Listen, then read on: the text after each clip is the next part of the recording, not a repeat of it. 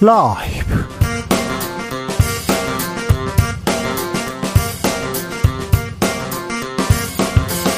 2023년 8월 21일 월요일입니다. 안녕하십니까. 주진우입니다.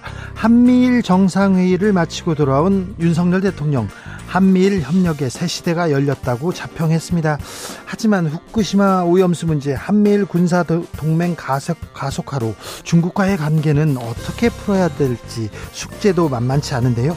정상회의 이후의 과제 홍현익 전 국립외교원장에게 들어보겠습니다. 오늘은 이동관 방송통신위원장 후보자 청문 보고서 채택 시한이었는데 하방위가 열리지도 못했습니다. 아, 대통령은 임명을 강행할까요? 국민의힘 홍석준 의원과 얘기 나눠봅니다.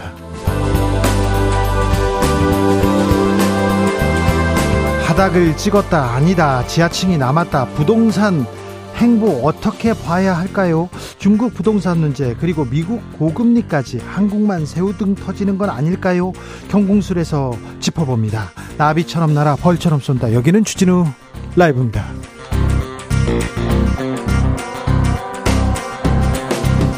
오늘도 자중차에 겸손하고 진정성 있게 여러분과 함께 하겠습니다. 어제가 세계 모기의 날이었습니다. 제가 올 여름 음, 부터 계속 모기 물리면 안 된다. 모기 조심해라. 모기 방충 방지 어떻게 하고 있는지 계속 얘기했었는데요. 아, 말라리아 환자가 500명 넘었다고 하죠. 작년에 비해서 두 배 늘어난 수치입니다. 이거 동남아에서나 있는 일 아니야. 우리나라에서도 말라리아 환자 계속 나오고 있습니다. 아, WHO가 몇 년 전에 조사했는데요. 생물체에 대해서 전 세계 사망자를 조사해 봤더니 어, 어떤 어 어떤 원인이 있었나 모기 때문이 1위 1위로 이렇게 꼽혔습니다. 그러니까 생물체 아 무서운 생물체예요. 무서운 녀석입니다. 그러니까 모기 가을 모기도 가을 모기도 매섭다니까 조심하셔야 됩니다. 음. 어, 지금 캠핑 가시는 분들도 있고 예, 어, 야외 활동하시는 분들도 있는데 모기 어, 벌, 뭐, 이런 거 조심하셔야 되는데, 자, 음, 야외 활동 나들이 갈 때 나만의 비법 있습니까? 이렇게 곤충들과 사이좋게 지내는 법, 안 물리는 방법 있으면 알려주십시오. 샵 9730 짧은 문자 50원, 긴 문자는 100원이고요. 콩으로 보내시면 무료입니다. 그럼 주진우 라이브 시작하겠습니다.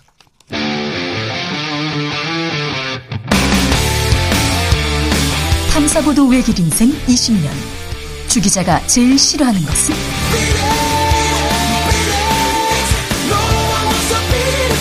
세상에서 비리와 부리가 사라지는 그날까지 오늘도 흔들림 없이 주진우 라이브와 함께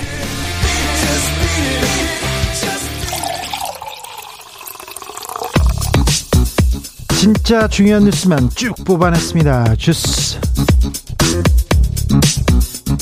정상근 기자 어서 오세요. 안녕하십니까? 한미일 정상회의가 열렸습니다. 네, 윤석열 대통령과 조 바이든 미국 대통령, 기시다 후미오 일본 총리가 현지 시간으로 18일 캠프 데이비드에서 정상회의를 가졌습니다. 어, 캠프 데이비드 정신과 원칙, 삼국 협의에 대한 공약을 발표했습니다. 네, 새 시대를 열었다고 했는데요. 어, 과제는 무엇인지 2부에서 저희가 자세히 어, 따져보겠습니다. 기시다 후미오 일본 총리는 바로 귀국하자마자 후쿠시마 원전을 방문했어요? 네, 기시다 후미오 일본 총리는 어제 후쿠시마 제1원전을 방문했습니다. 오염수 방류의 전체적인 절차와 이 방사성 물질을 제거하는 제거하는 이 다액종 제거 설비, 이른바 알프스 등 관련 시설을 처음 살펴봤다라고 합니다.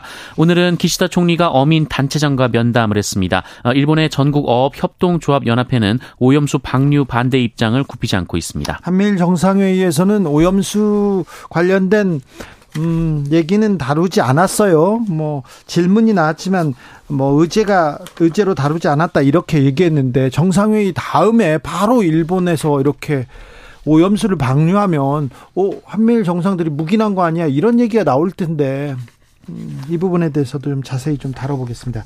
이동관 방송통신위원장 후보자 청문 보고서 채택되지 않았습니다. 네, 이동관 후보자에 대한 국회 인사청문 경과 보고서는 결국 시한 내 채택이 불발될 것으로 보입니다. 아, 과학기술정보방송통신위원회 여야 간 간사는 어, 청문 보고서 채택을 위한 전체 회의 개최에 합의하지 못했습니다. 네. 하지만 언론계는 태풍이 몰아치고 있습니다. 방송통신위원회가 MBC 대주진 박문진 이사장 해임안 의결했습니다. 네, 방통위는 MBC 대주주인 방송문화진흥회 권태선 이사장 해임안을 의결했습니다. 해임 사유는 과도한 MBC 임원 성과급 인상과 MBC 및 관계사의 경영 손실 방치 등입니다. 아, 방통위는 더 이상 방송문화진흥회 이사로서 정상적인 직무 수행을 하는 것은 불가능하다라고 주장했습니다. 아니, 성과급이나 뭐 경영에 대해서 이사회에서 책임진다고요? 어, 사장이 아니라요? 이건 또 무슨 이유인지 이게 해임 사유가 될까요? 법적으로 따져봐야 될 텐데 이 부분에 대해서도 저희가 고민하는 시간 갖겠습니다. 국방부에서 해병대 1사단장의 과실치사 치사 혐의는 뺐습니다. 네. 그리고는 경찰에 이첩했습니까? 네, 이 수해 피해 실종자를 수색하던 중 숨진 해병대원 관련 사건을 수사하던 해병대 박정원 전 수사단장이 임성근 해병대 1사단장의 과실치사 혐의가 있다라고 본 이후 수사 외압을 받았다 이렇게 주장을 한 바 있는데요. 예. 어, 이후 국방부 조사본부는 해병대 수사단의 수사 결과를 재검토한 결과 대대장 2명만 범죄 혐의가 있다고 보고 두 사람을 경찰에 넘긴다고 발표했습니다. 어, 국방부 조사단은 대대장 2명이 장화 높이까지만 입수 가능하다 라는 여단장의 지침을 위반하고 허리까지 입수를 지시해서 고인의 사망과 직접적인 인과관계가 있다라고 판단했습니다. 반면 임성근 사단장과 7 여단장, 중대장, 현장 간부 등은 혐의를 특정하지 않고 사실관계만 적시해서 경찰에 송부한다고 밝혔습니다. 윗사람 말고 대대장이 잘못했다. 장화까지만 입수, 장화 높이까지만 입수 가능한데 허리까지 갔다. 대대장이 잘못한 것이다. 이렇게 경찰에 넘겼다는데 이 수사 상황도 저희가 아, 잘 짚어보겠습니다. 음, 잼버리 관련해서 여성가족부 김현숙 장관 논란은 또 나왔네요. 네, 김현숙 여성가족부 장관이 제25회 세계 스카우트 잼버리 기간 중 에어컨이 나오는 국립공원 숙소에 머문 사실이 확인됐습니다. 한덕수 국무총리가 지난 3일 이 김현숙 장관에게 현장을 지키며 참가자 안전을 확보하라라고 지시했고 어, 김현숙 장관은 4일부터 이 전북 부안에 머물렀는데요.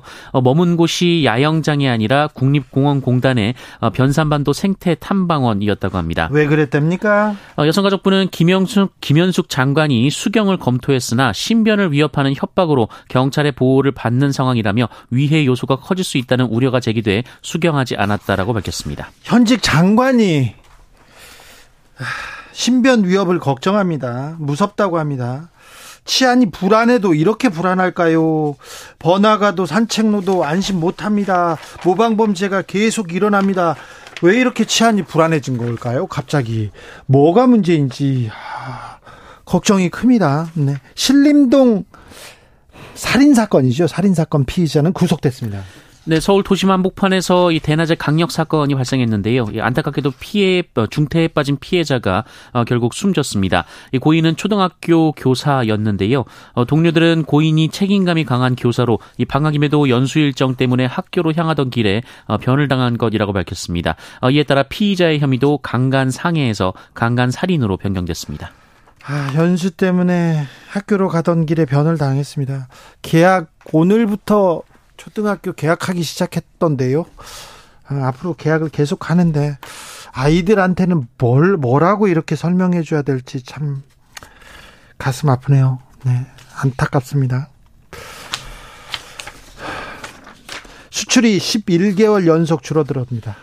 네, 수출이 이달 들어 중순까지 16% 넘게 줄면서 11개월째 감소세를 이어갈 가능성이 커졌습니다. 아, 계속 줄어듭니다. 네, 관세청에 따르면 8월 1일부터 20일까지의 수출액은 278억 5,600만 달러로 작년 같은 기간보다 16.5% 줄었습니다. 네. 어, 월간 수출액은 전년 동월 기준으로 작년 10월부터 지난달까지 10개월째 감소세를 보이고 있습니다. 어, 품목별로는 반도체 수출이 1년 전보다 24.7% 줄었고요. 국가별로는 중국에 대한 수출이 27.5% 줄었습니다. 어, 그리고 미국도 7.2%, 유럽연합도 7.1% 수출이 줄었습니다. 중국에 대한 수출이 27.5% 줄었다고 합니다. 중국 수출, 중국과의 무역 가장 큰 숙제인데요. 어떻게 해결책을 낼지 좀 잘해 주십시오. 좀 부탁드리겠습니다. 주스 정상근 기자 함께 했습니다. 감사합니다. 고맙습니다. 음, 가을이 오나 봅니다. 근데 아직 덥지요. 덥습니다. 그래서 바깥에서 일하시는 분들 아, 각별히 건강 조심하셔야 됩니다. 네. 아직 모기 있습니다. 그러니까 모기도 조심하셔야 됩니다. 황경희 님께서 전기 모기채와 텐트형 모기장만 있으면 맘 편히 잘 수 있습니다. 모기장 안에 이렇게 들어가 있으면 참그 그 좀 약간 묘한데 다른 세상에 와 있는 것도 같고요. 음, 뭐 모기엔 또 모기장만한 게 없습니다. 공주 바라기님께서는요, 가을 모기 엄청 세요. 단단. 조심하셔야 됩니다. 3123님, 모기 쫓는 법은요, 잘 때 선풍기 두 대를 좌우 교차로 위풍으로 켜놓으면요, 비행에 약한 모기가 접근할 수 없다고 합니다. 아, 그래요?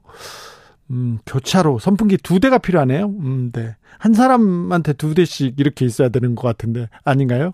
이상경님 모기의 날이면 모기를 잡으면 안 되는 거 아닙니까? 이렇게 얘기했는데 아니요. 네.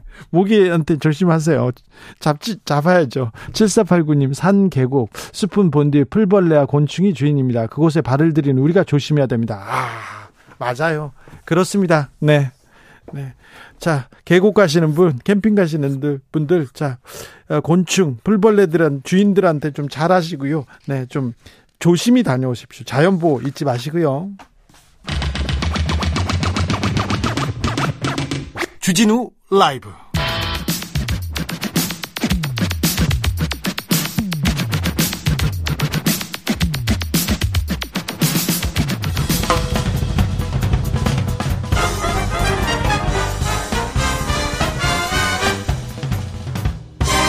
훅 인터뷰 모두를 위한 모두를 향한 모두의 궁금증 흑 인터뷰 이동관 방송통신위원장 후보자를 두고 정치권 공방 계속됩니다.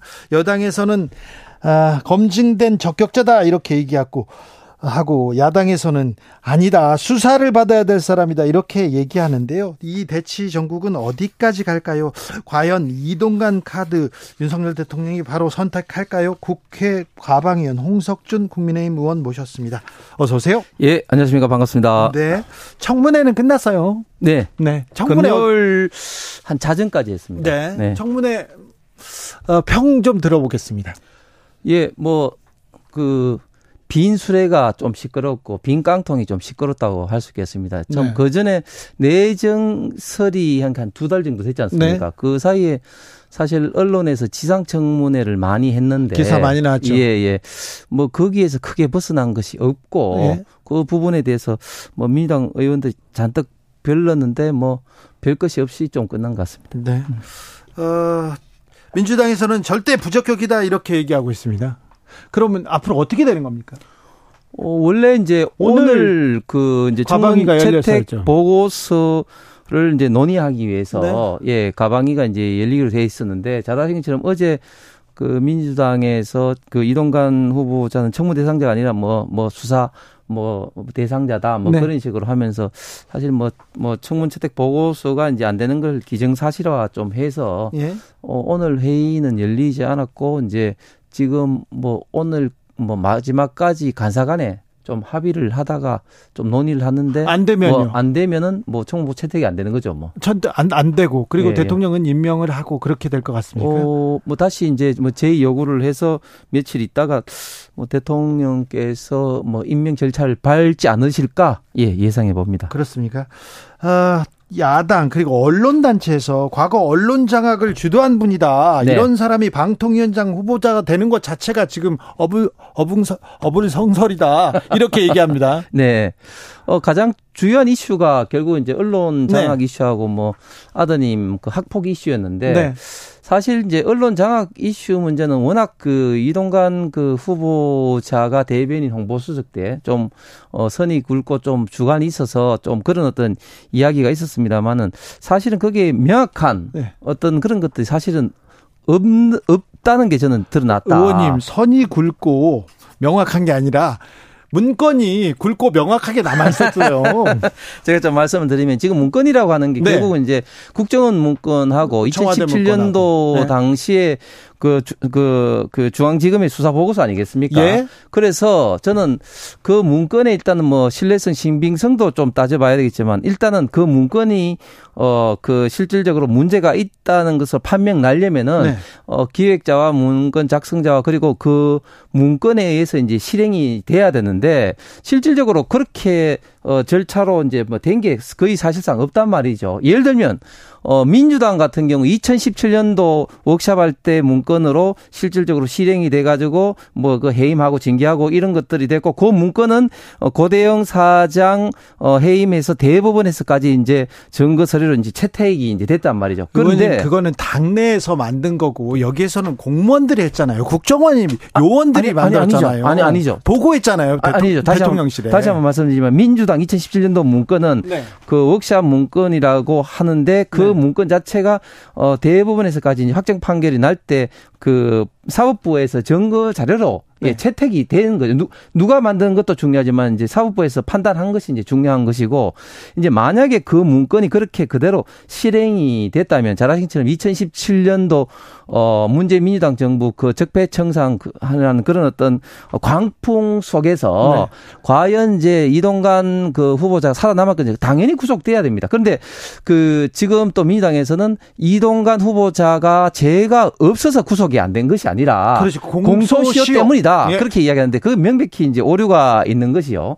두 가지 이유를 들고 싶은데 네. 지금 이동관 후보자가 대변인 홍보수석 그 대통령 어, 언론특별 보호자관을 2011년도까지 했습니다. 예. 그러면 어 방송법의 공소시효가 5년이고 네. 그리고 이제 접근 남용이 7년이거든요. 그러니까 공소시효가 끝나지 않았습니다. 두 번째는 그 관련된 어떤 그 행정관이라든지 이런 사람들은 다 조사를 받았거든요. 예. 그런데 이동관 그, 그, 지금 후보자는 조사조차도 받지 않았습니다. 지금 이재명 대표가 조사받는 과정도 보시면은 결국은 그 밑에 관계자들이 다 조사받고 최종적으로 받잖아요. 그런데 이동관 후보자 같은 경우는 조사조차 받지 않았습니다. 그러니까 그게 뭐냐. 결국은 중앙 당시에 지금도 수사해서 이게 혐의점을 찾지 못했다. 이게 반증이 되는 겁니다. 그래요. 네. 그때 워낙 사, 사안들, 사건들이 많아가지고, 네. 어, 그런데요, 음, 이동관 후보자 임명과는 별개로 오늘도 방통위가 MBC 대주주인 박문진의 권태선 이사장 해임안 의결했습니다. 네. 지난주에 해임된 분이 KBS 이사장도 해임됐고요. 또 EBS 이사도 해임됐고요. 언론재단 이사장은 해임되려다가 부결됐고요. 계속해서 해임이 계속됩니다. 이틀에 한 번꼴로 해임 뉴스가 계속 나오는데 이 부분은 어떻게 보십니까? 근데 그게 이제 어, 다 같은 어떤 그런 케이스는 아니고, 이제 EBS 이제 이사분 같은 경우는 잘 아신 것처럼 그, 그 2020년 네. KBS, 그, 저, TV조선 어떤 종편 그 심사에 이제 심사위원으로 점수 조작에 관계됐기 때문에 이제 그러신 거고. 이분도 사법 처리는 받, 받지 않았어요. 그분도 조사를 받았나요? 예, 받았죠. 예. 조사를 받았습니까? 예, 예. 그리고 이제 그 남영진 KBS 이사장이라든지 권태선 그 박문진 네. 이사장 같은 경우는 그좀 어, 사안은 좀, 좀 다릅니다만은 그 고발, 감사원의 고발이라든지 방통위 조사가 계속해서 지금 이루어진 어떤 그런 어떤 결과로 청문 과정을 거쳐서 그 해임이 지금 의결이 된 것이죠. 이거 법적으로 해임은 매우 좀 주- 중대한 뭐 과오, 중대한 중대한 불법이 있어야 이렇게 해임되는 거 아닙니까? 해임 너무 서두르는 거 아닌가요? 어, 결과로 보면은 이제 우연찮게 이제 KBS, MBC 박문희 이사장이 동시에 돼서 그런데 참 우연찮습니다. 계속해서 지금 이제 사전에 네. 제가 말씀드린 것처럼 감사와 조사 그리고 이제 청문 절차를 계속해서 밟아오고 있었지요. 그랬습니까? 네. 네. 근데 우연찮게 계속 지금 해임이 계속되고 있죠. 아니 시기가 이제 그렇게 이제 겹치는 거죠. 그렇죠. 네. 앞으로 어떻게 됩니까? 그러면 자 KBS 이사회 이렇게 바뀌고요. 그 다음에 박문진 이사회 이렇게 바뀌고 그 다음에는 이제 사장이 잘못했는지 잘했는지 그걸 따져야 됩니까? 어, 그거는 이제 뭐 제가 예단할 수는 없지만 결국은 이제 어, 신임 방통위원장과 KBS 이사장, 박문진 이사장 등과 이제 경영진이 결국은 어떤 방향으로 이제 그 앞으로 방송 정상을 위해서 어, 할 거냐 이런 어떤 협의 과정에서 저는 어, 결론이 난다고 생각합니다. 그렇습니까? 네. 당장 뭐 KBS 사장을 해임하고 그러진 않습니까? 지금 뭐 아직까지 뭐 이사장도 아직까지 임명이 안 되지 않습니까? 예. 그렇습니까? 예, 예. 아직은 네. 네. 알겠습니다. 언론계에서 매우 우려하고 있는 건 아시죠? 네. 지금 지금 그 지금 이런 언론계에서 일어나고 있는 어, 그렇습니다. 각종 그렇, 예, 그렇죠. 그렇습니다. 그리고 네. 어 저도 우려를 아시죠? 예, 네. 저도 어, 그, 그, 이동관 그 후보자가 그 정확하게 말했다고 보는데 윤석열 정부가 지금 뭐, 자, 뭐 저희들 생각할 때는 좌측으로 기울어진 이런 어떤 방송의 운동장을 뭐 우측으로 뭐 바꾼다 그런 생각은 추호도 없고 어, 객관적이고 공정하게 어, 공영 방송이 이루어지도록 한다. 네. 이런 어떤 기본적인 철학을 갖고 있다 말씀드리겠습니다. 언론계에서는 가장 공정하지 않았던 언론의 시대가 있는데 그거 그때가 이명박 정부 때 이동관 음. 대변인 홍보수석 시절이었다 이렇게 지적하는 사람들이 많습니다. 뭐 그건 뭐 보는 시각이 다르지만 저는 어, 이번 이제 윤석열 정부에서는 어떤 과거에 그런 혹시 있었다면 그 더더욱 어, 조심해서 네. 저는 할 거라 생각합니다. 네. 좀 부탁드리겠습니다. 네. 네. 자, 한미일 정상회의에 대해서도 여쭤볼까요? 그 전에 아, 공무원 출신이지 않습니까? 네. 이 그 지방자치 또 지방 공무원으로 이렇게 이렇게 치안도 보고 여러 가지 많이 살피던 예. 공무원이신데 예. 요즘 치안 불안해요. 검사가 대통령 됐는데 왜 이렇게 치안이 불안하지 이렇게 생각하는 사람들이 있는데 그런 사람 좀 어떻게 봐야 될까요? 이 모방 범죄, 이 흉악 범죄 계속 이어지고 있는데. 예, 이게 큰일입니다. 그 사회에 지금 굉장히 그 불안이 네. 이제 조성되고 있고 방금 말씀하신 것처럼 어 어떤 교수가 말했는데 그 이런 어떤 모방 범죄가 마치 이제 전염병 처럼 퍼져나가는 유행이 비슷하다고 합니다. 특히 예. 이제 온라인상에 이런 뭐 지금 이제 살인 예고까지도 있고 해서 저도 이제 정보통신망법 개정을 통해서 네. 처벌하는 어떤 규정도 이제 발의를 했는데 어 이런 걸 통해서 일단은 어 경찰청장도 이야기했다시피 일단 경찰이 좀 더 적극적으로 좀 대응을 좀 해야 된다. 네. 그다음에 두 번째 관련된 어, 미비된 어떤 법규가 있으면 특히 온라인상에 지금 미비된 그, 법규가 많습니다. 그래서 방통위에서 네. 조금 방심위에서 네. 좀 선제적으로 좀 그렇, 위험이 되는 거는 그렇습니다. 조치해야 되는 거 그렇습니다. 저도 사실은 여기 오기 전에 이제 그 방심위 국장들하고 같이 국회 상의했는데 네. 예를 들면 그 DC 인사이드 갤러리 같은 경우는 사실은 지난번 이태원 참사 때도 네, 많이 자살했던데 네. 이번에 살인 예고에도 주로 이 사이트가 이용이 되었습니다. 그렇기 예. 때문에 이런 어 사이트를 언제까지 계속해서 방치할 것이냐 것이냐. 네. 좀더 어, 선제적 적극적으로 좀 대응해야 될 필요가 있다고 생각합니다. 이런 부분에 대해서는 좀 적극적인 대처가 좀 필요한 것 같아요. 그렇습니다. 네. 네. 위기 이게 불안 이 너무 전염병처럼 커지고 있어서요. 그렇습니다. 이 부분에도 좀 신경 써 주십시오. 네. 음, 의원님은 대구 달서갑이 지역구인데요. 예. 네, 지금 지금 국민의힘에서는 뭐 같은 배 타야 되느냐 안 타야 되느냐 그리고 물갈이를 어떻게 할 것인가 그게 관심사더라고요. 뭐 아무래도 이제 총선이 다가오니까 예 뭐 좀뭐 뭐 그런데 좀 민감할 수밖에 없는 시기가 다가오는 거죠. 그렇죠. 그런데 어떤 사람은 물갈이를 하면 할수록 좋다. 공천 피바람 불어야 된다 이렇게 얘기하고 그리고 이미 많이 많이 물갈이를 했는데 그거 다 바꾼다고 좋은 일이 아니다 이렇게 얘기하는 사람들이 있는데 의원님은 어떤 어떻게 생각하세요? 예, 그 저희 당은 통상적으로 이제 수도권 같은 경우는 이제 본선에 민주당하고 이런 어떤 그 경쟁을 해야 되기 때문에 네. 상대적으로 좀 물갈이가 쉽지 않고 예. 반대로 이제 영남권 같은 경우는 이제 공천이 어 당선일 정도로 저희 당세가 많은 지역은 좀 물갈이가 많이 왔었습니다. 네. 어 그런데 이제 이번에 과연 물갈이 폭을 어떻게 할 것인지 아무도 이제 예측은 이제 하기는 그 쉽진 않겠지만 네. 그러나 이제 이번에는 그 과거에 비해서는 지금 수도권이 저희들 의석이 절대적으로 지금 어 잘하신 것처럼 열세이지 않습니까? 예. 그렇기 때문에 어 반대로 수도권에 이제 공천할 지역이 굉장히 많이 있습니다. 네. 예, 그래서 어 상대적으로 물갈이를 할 어떤 그런 어떤 어 필요성 내지는 수요가 좀 적다. 네. 저는 그렇게 예측을 했는데 왜냐하면은 물갈이 한다는 그만큼 이제 경쟁이 치열한 경우에 이제 물갈이가 되지 않겠습니까? 네. 그런데 이제 수도권에는 상대적으로 공천할 어떤 지역이 많기 때문에 어떻게 될지는 봐야 되겠지만은 어, 예년에 비해서 그렇게 많이 할까 이런 좀 생각이 듭니다. 그렇습니까? 네. 대구에서 홍준표 시장의 영향력이 큽니까? 홍준표 시장이 광역자치단체장으로서 뭐 영향이 없다고는 볼 수 없겠죠. 네. 예, 예. 공천에도 힘이 셀까요? 글쎄요. 그거는 어, 현재 정부의 어떤 구조상 특히 지금 당권도 정지된 음, 입장에서 네. 어, 그렇게 영향력이 있을까 이런 좀 생각 듭니다. 대구의 유승민 아닙니까? 유승민 전 의원은 어떻습니까? 유승민 의원은 사실은 이제 대구를 좀 벗어났다고 볼 수 있겠죠. 그래요? 네. 대구를 대표하는 정치인 아닙니까? 한때는 그랬죠. 예, 한때는 그랬죠. 지금 벗어났다고. 예, 한때는 그랬지만 이제 사실은 이제 바른 미래당 창당하고 나가면서 이제 이제 점점 이제 대구와 좀 멀어지게 됐죠. 자, 이재명 대표의 민주당은 어떻게 보시는지요?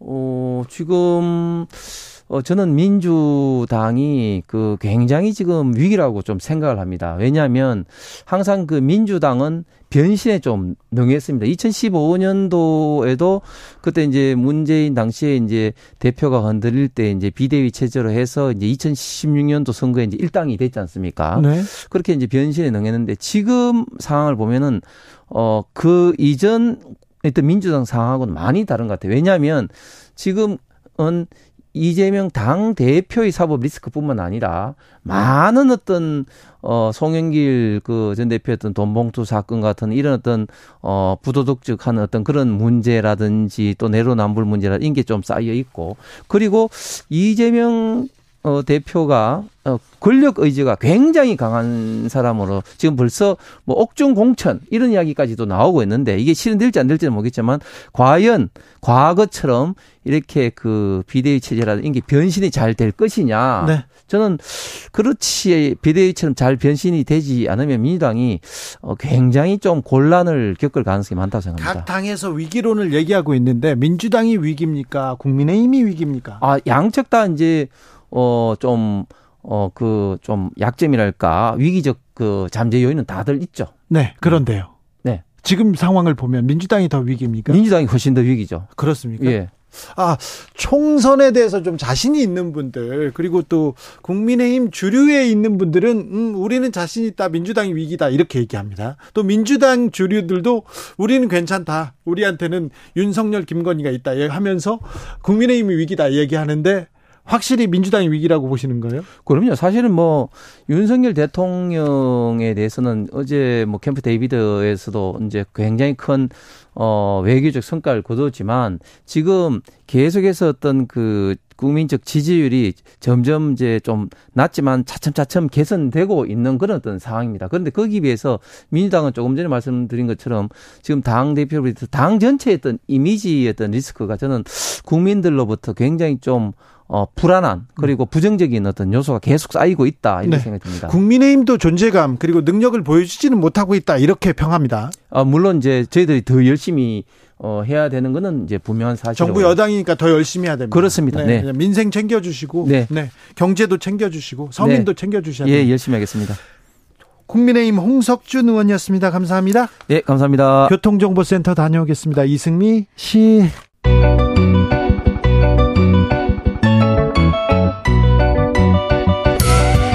한층 날카롭다, 한결 정확하다, 한편 세심하다, 밖에서 보는 내밀한 분석, 정치적 원의 시점. 오늘의 정치권 상황 원회에서 더 정확하게 분석해 드립니다. 이현주 전 국민의힘 의원. 네, 안녕하세요. 부드러운 카리스마 이현주입니다. 그리고 노영희 변호사입니다. 네, 안녕하세요. 노영입니다. 네. 지난주 열린 이동관 청문회 어떻게 보셨습니까? 노영희 변호사님? 뭐 역시나가 역시나구나. 혹시나가 역시나구나. 뭐 그렇게 생각했고요. 이게 이제 조금 이슈들이 여러 개가 계속해서 그동안에 많이 있었었잖아요. 이슈가 너무 많았어요. 네, 그러다 보니까 좀 무뎌졌나 보다 이런 생각도 조금 했었었고.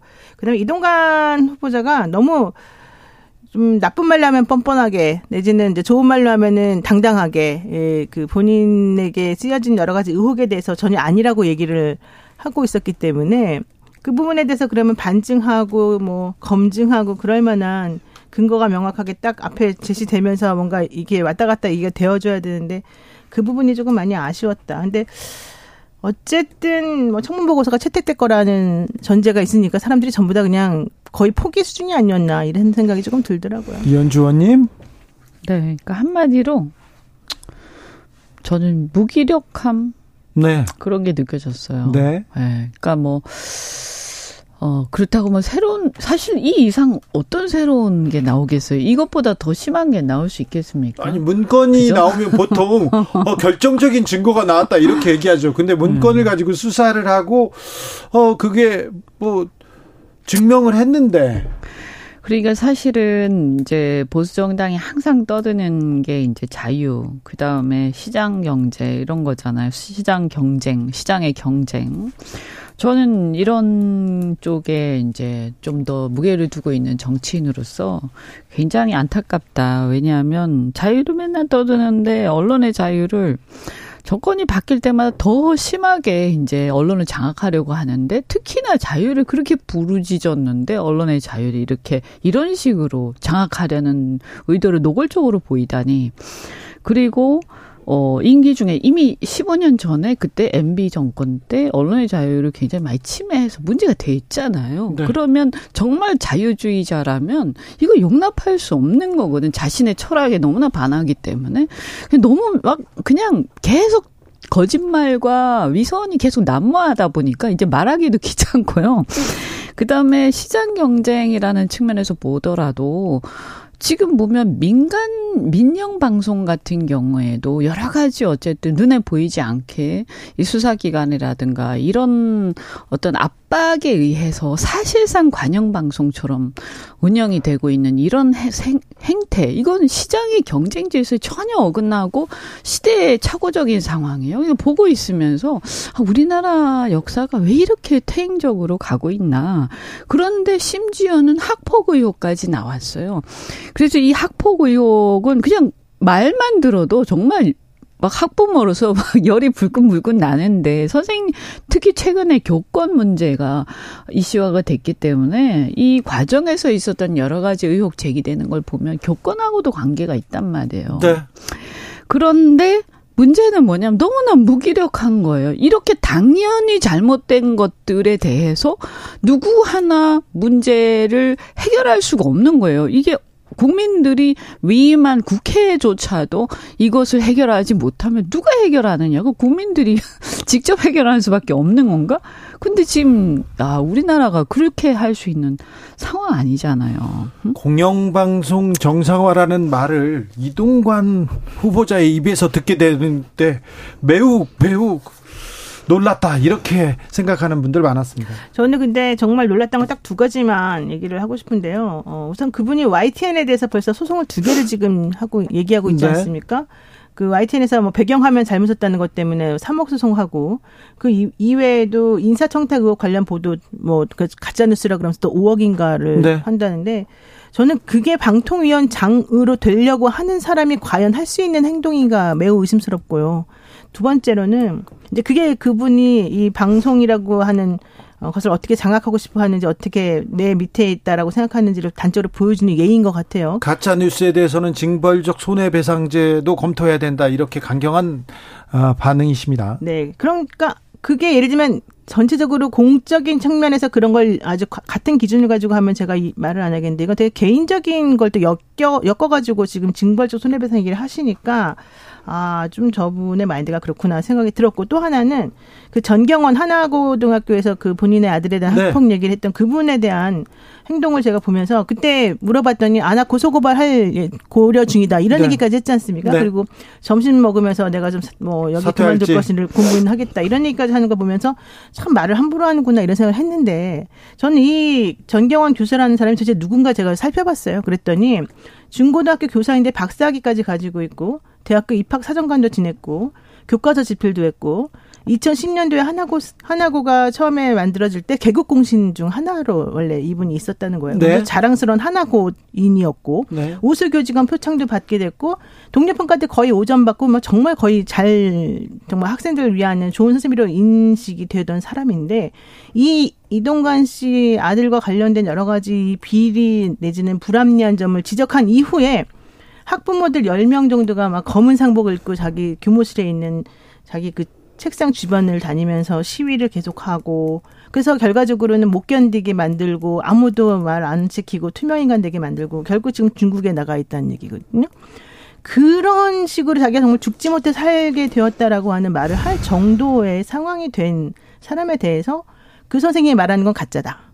그 선생이 전부 다 지금 거짓되게 내 아이를 욕보이고 있는 것이다. 나는 그 선생을 고소고발하겠다. 이렇게 지금 선언을 한 거예요. 모든 사람들이 보고 있는 이 자, 그 자리에서. 저는 그런 것들을 보면서 너무너무 깜짝 놀랐고 이분이 생각하는 정의나 이분이 생각하는 이 올바름이나 이런 것들은 과연 무엇인지 정말 궁금했습니다. 이동관 후보자가 지금 임명될 것이라는 얘기는 있지만 아, 지금 어떻게 될지는 뭐 좀 지켜봐야 됩니다. 그런데요. 임명되기 전에도 지금 방통위의 해임 행렬은 이어집니다. 지난주에 KBS 이사장 해임했습니다. 그런데 오늘 MBC 대주진 박문진 권태선 이사장의 해임안 의결했습니다.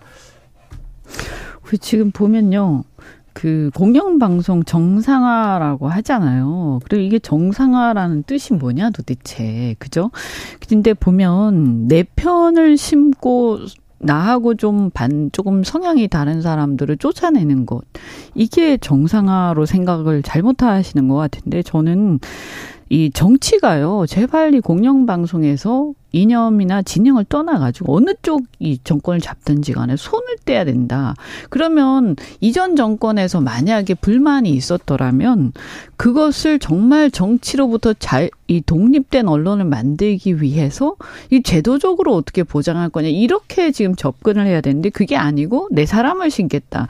그러니까 지난 정권에서 어, 너도 했으니 나도 하겠다. 아니, 더 악독하게 내가 두 배, 세 배로 해주겠다. 이런 상황이 지금 지도층에 만연해 있어요. 이거 국민들이 보고 얼마나 이게 어, 정말 이 자괴감이 느껴지겠어요. 이래서는 안 된다. 거기다가 그 과정에서 보면 검찰권이나 사법 남용이 이루어지면서 사람을 어, 영원의 밑바닥에서부터 사람을 갖다가 완전히 탈탈 터는 그렇게 되면요. 이 사법이 남용되는 사회는요. 절대로 건강하지 못해요. 집단 우울증 같은 상황이 오는 거예요. 왜냐하면 공포스럽기 때문에. 네.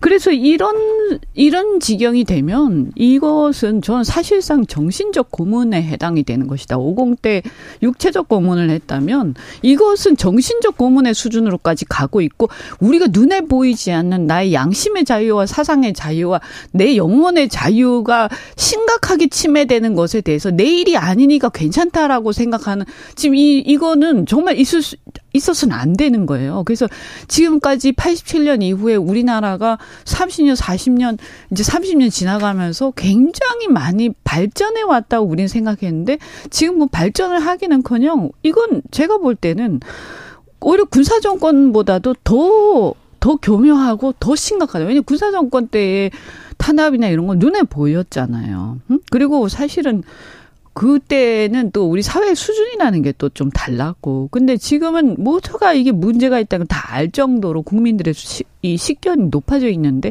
이렇게 해버리면 여기서 국민들이 폭력을 쓸 수도 없고. 야, 이건 그래서 아까 제가 무기력함이라는 말씀을 드린 거거든요. 네? 그리고 더군다나 이게 그러면 보수의 가치냐? 아까 제가 자유와 시장 경쟁 말씀을 전적으로 실제 그 가치하고 완전히 정반대 아주 반동적 상황을 만들고 있어요. 그렇게 되면 우리나라에서 보수라는 것은 보수의 가치는 정말 권위적이고 자유를 침해하고 시장 경쟁을 저해하고 이것이 보수처럼 이상하게 돼가고 있는 거예요. 너무 안타까운 거죠. 그리고 국민의힘이 정말 보수 정당을 지향을 한다면 이 상황에 대해서 깊이 성창을 해야 돼. 이렇게 가면 역사가요 완전히 거꾸로 갈 거예요. 저는 하나 꼭 제안하고 싶어요. 지금 민주당이 원래 올해 3월에 본회의에서 최민희 전 의원을 그 야당목 방통위원으로 좀 추천했죠. 추천해서 의결을 했었지 않습니까? 네. 대통령이 지금 8월이 지나가고 9월이 다 돼가는데 아직까지 이걸 의결을 안 하고 네, 임명을 안 해주고 있어요. 있습니다. 대통령의 임명이 이렇게 대통령이 이렇게까지 아무 이유 없이 임명하지 않고 있는 상황에 대해서 국회의원들이 차라리 입법을 해가지고 이런 음. 것들을 해결할 수 있는 방법을 마련해 주어서 최민희 의원이라도 들어가게 만들어 줘야 돼요. 그렇게 해서 이번에 23일 날 김현 의원하고 지금 김효재 씨 김효재 위원 직무대행이 지금 그만두게 되는 거잖아요. 네. 그렇게 되면 방통위원장으로 이동관 씨를 임명할 것으로 지금 보이는데 그러면서 이상인 위원이 올 5월에 이제 들어갔단 말이죠. 그러면서 그 이후에 어떻게 될지 사실은 아무도 모르는 상황이 돼버렸어요. 전국이 되게 이상하게 돌아갈 거란 말이에요. 그리고 그 중간에 김현 의원이 혼자서 고군분투하면서 이것저것 다 반대하려고 했지만 안 되니까 전부 다 그냥 아예 그 자리에 참석하지 않는 방식으로 이제 항의 표시를 했어요. 그렇지만 결과론적으로는 그 여당 쪽 사람 두 명이 원하는 대로 다 지금 일이 진행이 되다 보니까 이게 파행이 되는 거잖아요. 차라리 저는 그래서 이번에 민주당 국회의원들 지금 숫자 많을 때 오히려 이런 식으로 국회의원 들의 의결한 것을 대통령이 그냥 깔고 뭉개고 아무것도 안 하고 이런 상황을 조금 뒤집을 수 있는 뭔가 좀 방법을 세울 수 있는 그런 거를 지금 차라리 입법으로 해서 의견하는 게 맞지 않을까 생각이 들어요. 지금 또 계속 해임이 계속되고 있는데 너무 늦었지 않나 이런 생각도 하는데 지금이라도 뭔가 방법을 해야죠. 내야지 네. 민주당이 너무 가만히 무기력하게 있는 거 아닌가 이런 지적은 계속됩니다. 이동관 청문 보고서 채택은 불발됐습니다. 아, 윤 대통령은 재송부 요청 후에 임명할 24일 정도 것으로, 한다는 네, 것으로. 임명할 네. 것으로 관측되고 있습니다. 아니 지금 뭐 청문회 해가지고 청문 보고서 채택 안 안 해주는데 어 그냥 임명 강행하고 이게 그냥 예사가 루틴으로, 돼 있잖아요. 루틴으로. 그냥 네, 항상 그것도- 그렇게 하고 있잖아요. 네. 뭐 어떻게 이런 나라가 있을 수가 있어요? 아니 그리고 야당이 지금 이렇게 나가고 있어요. 만약에 이런 식으로 나가면 대통령실에서 최재현 의원 임명 안, 안 하면 나머지 방통위원 인선도 안 하겠다. 근데 그래봤자 사실 의미가 없어져요. 네. 이런 식으로 하게 되면 그래서 결론적으로는 할 수 있는 실력 행사를 해가지고 이런 식으로 어 이렇게 언론을 막고 어 방통위원과 관- 방통위 관련된 여러 가지 파행을 거듭하는 건 막아야 된다라는 걸 좀 인식을 심어줘야 돼요. 아니, 국민적 관심사인 인사청문회인데 청문회 증인이 한 명도 안 왔어요. 네. 증인이 한 명도 이거는 또 국민들한테는 어떻게 비춰질지. 네. 그 국민들이 아마 이제는 보면서도 의뢰이 그러려니 그러지 않을까. 예. 근데 이제 국회 자체가 무력화되는 상황이고요. 근데 사실은 삼권 중에서 국민을 대변한 유일한 기관이 국회인데 예. 국회가 무력화된다라는 것은 국민의 주권이 무력화되는 상황이고 국민을 대신해서 권력을 견제하거나 감시할 수 있는 기관이 없어진다는 거예요. 이건 매우 심각한 상황이라서 87년 이전으로 돌아가는 겁니다. 네. 국민의힘으로 가보겠습니다. 국민의힘에서는 승선 그리고 배를 침몰을 시킬 승객은 누군가 이렇게 하면서 어, 지금 계속 그 논쟁이 이어지고 있습니다. 아무래도 공천 싸움 같아요. 어떻게 보십니까, 이현주 의원님? 글쎄요, 뭐 이현주 의원님한테 지금 뭐 당내에서 쓴소리 하는 사람 겨냥했다, 이현주 겨냥했다 이런 얘기도 나오더라고요. 예. 아니 뭐 제가 뭐 이런 거 뭐 신경 쓸 정도면 아예 처음부터 쓴소리 안 했겠죠. 네. 저는 전혀 이런 거 개의치 않고요. 다만 칭찬, 칭찬하는 걸 거예요. 이렇게 예, 겨냥해서. 예. 아, 쓴소리로. 그래도 뭐 어째 듣 듣긴 듣, 듣고는 있나 보다. 그걸 어. 받아들인지는 모르겠지만 네. 그런데 아까 제가 말씀드렸지만 정말 이 가짜 보수 정말 미치겠다 이거. 나라를 왜 계속 반동의 역사로 몰고 가면서 국민들이 힘들게 하느냐. 그래서 어 이 이거는 저는 이거 당내 무슨 공천 싸움 이런 차원을 넘어섰다 이미 네. 어 저는 이게 국가의 역사를 두고 이제는 뭔가 승부를 벌이는 상황이 오고 있는 것 같아요. 역사를 두고요. 네. 아니 이거 우리의 미래에 대한 얘기 아닙니까? 지금 이거 언론의 자유뿐만이 아니잖아요. 네. 어뭐 지난번에 그 최근에 그 한미일 회담 같은 경우에도 한미 동맹이야. 굉장히 중요하지만 한미일 특히 한일 동맹 같은 경우에는 우리가 과연 군사 동맹까지 그 영토 주권 그러니까 독도에 대한 주권을 침해하는 나라하고 군사 동맹까지 갔을 때 그것이 하- 더군다나 한미 동맹하고 엮여버리면 그렇죠. 우리는 거기서 꼼짝을 못하는 상황이 오는 거예요. 그렇다면 지금 일본의 군사적 무장을 그냥 두고 보기만 해야 됩니까? 그리고 유사시 한반도 군사 개입하는 일본을 우리가 지켜봐야 됩니까? 그러니까 제가 볼 때 이미요. 어, 일본의 재무장은 이미 기정사실화되고 있어요. 그래서 그거는 이미 물 건너 갔고요. 지금 보면. 안 되는데. 아니 그러니까 그 얘기를 논할 차원을 지금 지나버렸어요. 예. 그리고 지금은 뭐냐? 이대로 가면요. 독도를 지금 일본이 자기 땅이라고 얘기를 하고 또 일본 해라고 버젓이 그렇게 표기하잖아요. 네. 그죠? 미국에서도 그렇게 지금 미국의. 미국의 입장에서 보면 일본이 우리보다 전략적 훨씬 중요해요. 네. 그것은 사실 객관적 사실이에요. 네, 그러면 우리 입장에서 아니 그러면 미국이 그동안에 한미일 동맹을 통해서 이렇게 이 뭔가 자신들의 어떤 그 대리 관계를 일본을 통해서 한국까지 엮어 가지고 이렇게 하려는 게 미국의 엄청나게 오랜 수건이었는데 20년 수건 사업이었어요. 이번에 이것을 다 해결해 줬어요. 근데 이건 좋아요. 그러면 사실 우리가 미국 중심의 패권 질서를 부정할 수는 없다고 나는 생각을 해요. 그렇지만 이 상황 속에서 그러면 우리가 어떻게 이것이 공짜로 그냥 됩니까? 그럼 우리가 대가를 받아야 되는 최소한 제가 볼 때 여러 가지가 있지만 1번이 뭐냐? 독도 문제에 대한 일본이 더 이상 그 부분에 대해서 자기 땅을 주장하지 않겠다라는 것 정도는 받아내야 군사 동맹이고 뭐고 얘기가 진행이 가능한 거예요. 근데 그것조차도 지금 얘기를 안 하고는 그것을 마치 준 동맹으로 승격시키는 것처럼 막 얘기를 하는데 아 이거는 국익에 명백히 반한 핵심이 이게 명백히 반하고 저는 아 다시 돌아가서 보수의 가치가 뭐지? 지금 이게 누구를 위한 외교를 하고 있는 건지 저는 기본적으로 국가 원수로서의 태도, 자세 이 부분에 대해서 보수적 가치를 가진 사람일수록 이 부분에 대한 우려를 강하게 하지 않을 수가 없다. 이 우려 차원을 너무 서는 것 같아요.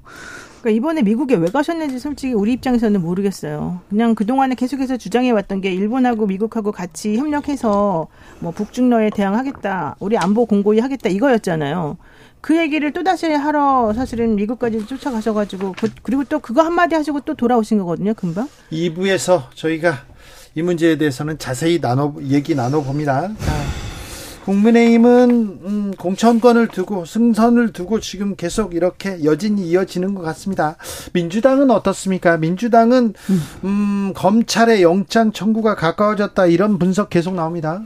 아니 검찰이 영장을 청구하려면 빨리 하면 되는데 맨날 시기를 검찰이 조율하잖아요. 정치적인 그런 일의 이해관계를 따져가면서. 그러니까 저는 그것도 상당히 이해가 안 가지만 지금 얘기되고 있는 게 뭡니까? 오는 9월 정기 국회 중에 어, 이 대표에 대해 영장을 청구하겠다 이런 이런 가능성이 높다는 거예요. 정기국회 전에 지금 영장을 청구하라 그러니까 네, 네. 반대로 갈 반대로 가는 거예요. 네. 그러니까 아니 지금 분명히 이재명 대표는 나 영장 그 청구되면 내가 당당히 나가겠다. 나 불체포 특권에 의존하지 않겠다 그랬어요. 그러면은 그냥 아무 문제 없이 회기 안 하는 동안에 신청하면 되잖아요. 청구하면 되잖아요. 근데 지금 일부러 그것을 안 하는 것처럼 보인단 말이에요. 아직 수사가 뭐안 됐다는 이유로 안 이유로. 네. 근데 무슨 수사를 이렇게 오래 하면서 아직도 수사가 마무리가 안 돼요. 오늘 보니까 박영수 어, 전 특검은 오늘 구속 기소가 됐던데 음. 현실적으로 지금 이게 왜 이렇게 조율하는지 모르겠고 더 하나 또 하나는 이렇게 9월 정기국회 중에 영장 청구하는 이유 중에 하나는 결과론적으로는 민주당 내에 친명과 비명 간의 이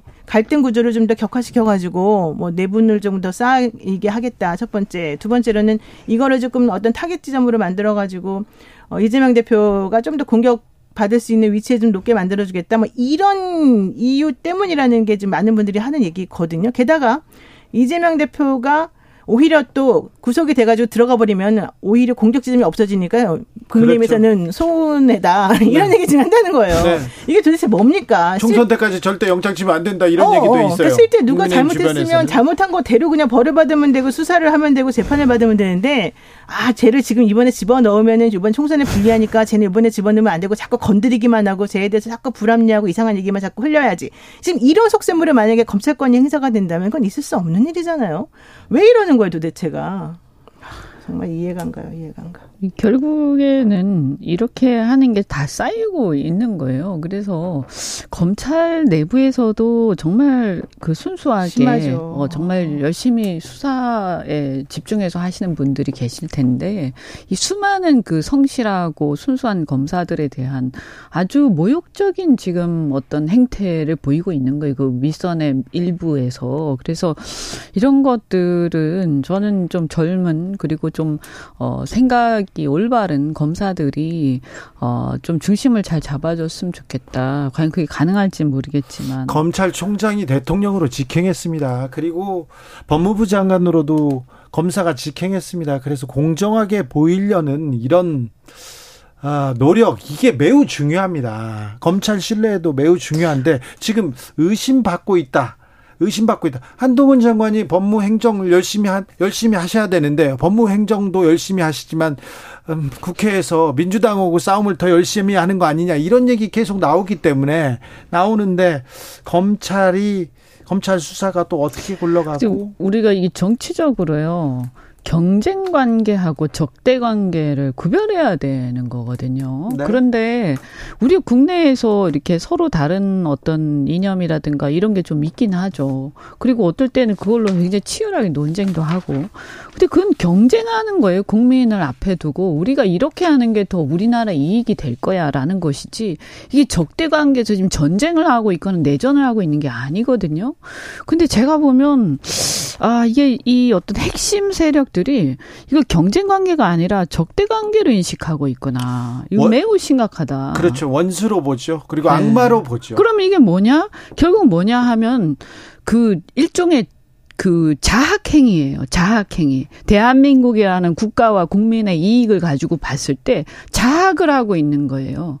그러면서 한 한 그 반을 갖다가 완전히 망가뜨리는 그 망가뜨려지지도 않지만 그렇게 해서 그러면 그 다음에 어떻게 되느냐? 그 나라가 제대로 굴러가겠어요? 이렇게 하면 권력은 계속 교체가 되는데 그 다음에 똑같은 상황이 반복되는 거거든요. 네.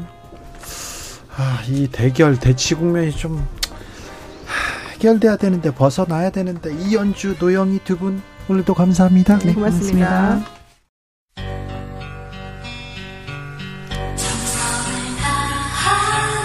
정성을 다하는 국민의 방송 KBS 주진우 라이브 그냥 그렇다고요.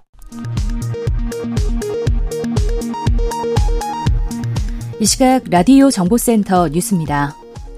윤석열 대통령은 오늘 캠프 데이비드 한미일 정상회의를 계기로 한미일 협력의 새로운 시대가 열렸다며 우리 국민이 체감할 삼국 협력의 혜택과 이득도 더욱 증대될 것이라고 밝혔습니다. 여야 대립 끝에 이동관 방송통신위원장 후보자에 대한 국회 인사청문 경과 보고서의 시한내 채택이 불발됐습니다. 기시다 후미오 일본 총리가 후쿠시마 오염수의 해양 방류를 앞두고 오늘 어업인들을 면담했지만 해양 방류를 둘러싼 입장 차이를 좁히지 못한 것으로 전해졌습니다. 일본 언론은 이르면 내일 오염수 방류 시기가 정해질 것으로 전망했습니다. 300명 가까운 현직 교사들이 사교육 업체에 문제를 만들어 팔거나 학원 교재를 제작하는 등의 영리 행위를 했다고 자진 신고했습니다. 이들 중에는 5년간 4억 8천여만 원을 받은 교원도 있었습니다. 지금까지 라디오 정보센터 조진주였습니다.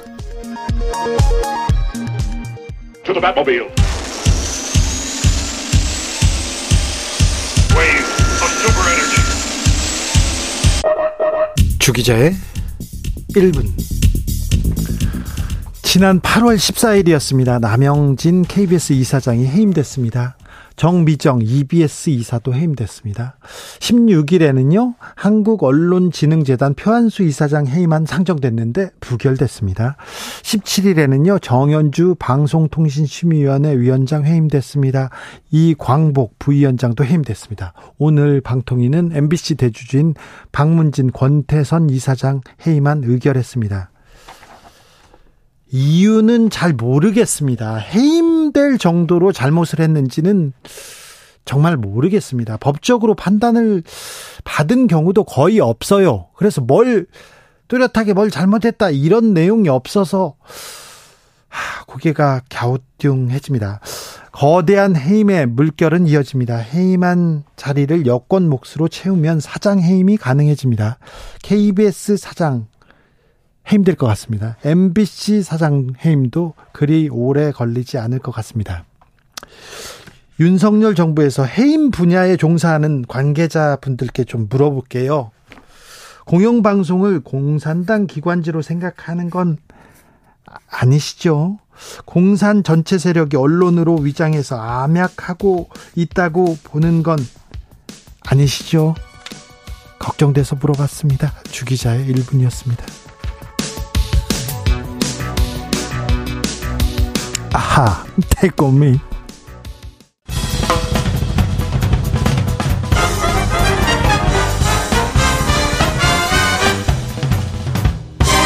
훅 인터뷰. 훅 인터뷰 이어가겠습니다. 한미일 정상회의 결과를 이렇게 보면요. 한미일 사실상 군사 동맹 이런 얘기가 나옵니다. 그렇다면 중국과의 관계는 어떻게 될까요? 미국이 20년 동안 꿈꾸던 외교의 꿈을 이뤘다고 뉴욕타임즈에서 대서특필했는데 그렇다면 우리가 미국의 꿈을 이루어진 걸까요? 일본의 꿈은요? 두루두루 물어보겠습니다. 홍현익 전 국립외교원장 오셨습니다. 어서 오세요. 안녕하십니까? 네. 건강 어떠세요? 아주 건강합니다. 네. 예. 외교원장에서 해임되셨죠? 네. 아니 훌륭한 분을 왜 그랬대요? 아, 글쎄 뭐 저는 국가 이익을 위해서 일했는데 네. 정부 이익하고는 좀 다르다. 그래가지고 그러니까 윤석열 정부의 정부의 이익이 국가 이익하고 다르 다르다고 저는 느꼈습니다. 그러니까 아, 그렇습니까? 예, 저는 국익을 국익 극대화를 위해서 일했는데 네. 근데 에, 윤석열 정부에서는 정부를 위해서 일해라. 그래가지고 아무래도 뭐 그 마음에 안 들었으니까 네. 해임했겠죠. 네, 그래도 뭐 네. 여러분께서도 그러는데 저는 외교에 무슨 일이 있지 그러면 홍현익 원장님의 글과 이렇게 인터뷰를 꼼꼼하게 읽어보면 아 이런 뜻이구나 이렇게 생각이 됩니다. 아, 윤석열 대통령도 우리 홍 원장님 글과 말을 좀 들었으면 좋겠다 이런 생각이 있습니다. 자 한미일 이렇게 정상들이 만났어요. 급히 네. 만났다 헤어졌습니다. 이번 어, 정상회의 어떤 의미가 있다고 보십니까? 네, 5월 달에 어, 히로시마 어, 그 3자 정상회담이 있었는데 당시에 뭐 젤렌스키가 오고 막 그래가지고서는 시간이 얼마 없어서 바이든이 아유 좀 미안하다. 네. 어뭐 1분인가 2분밖에 얘기를 못했어요. 네. 그러니까 아 미안하니까 미국으로 와라 그랬는데 네.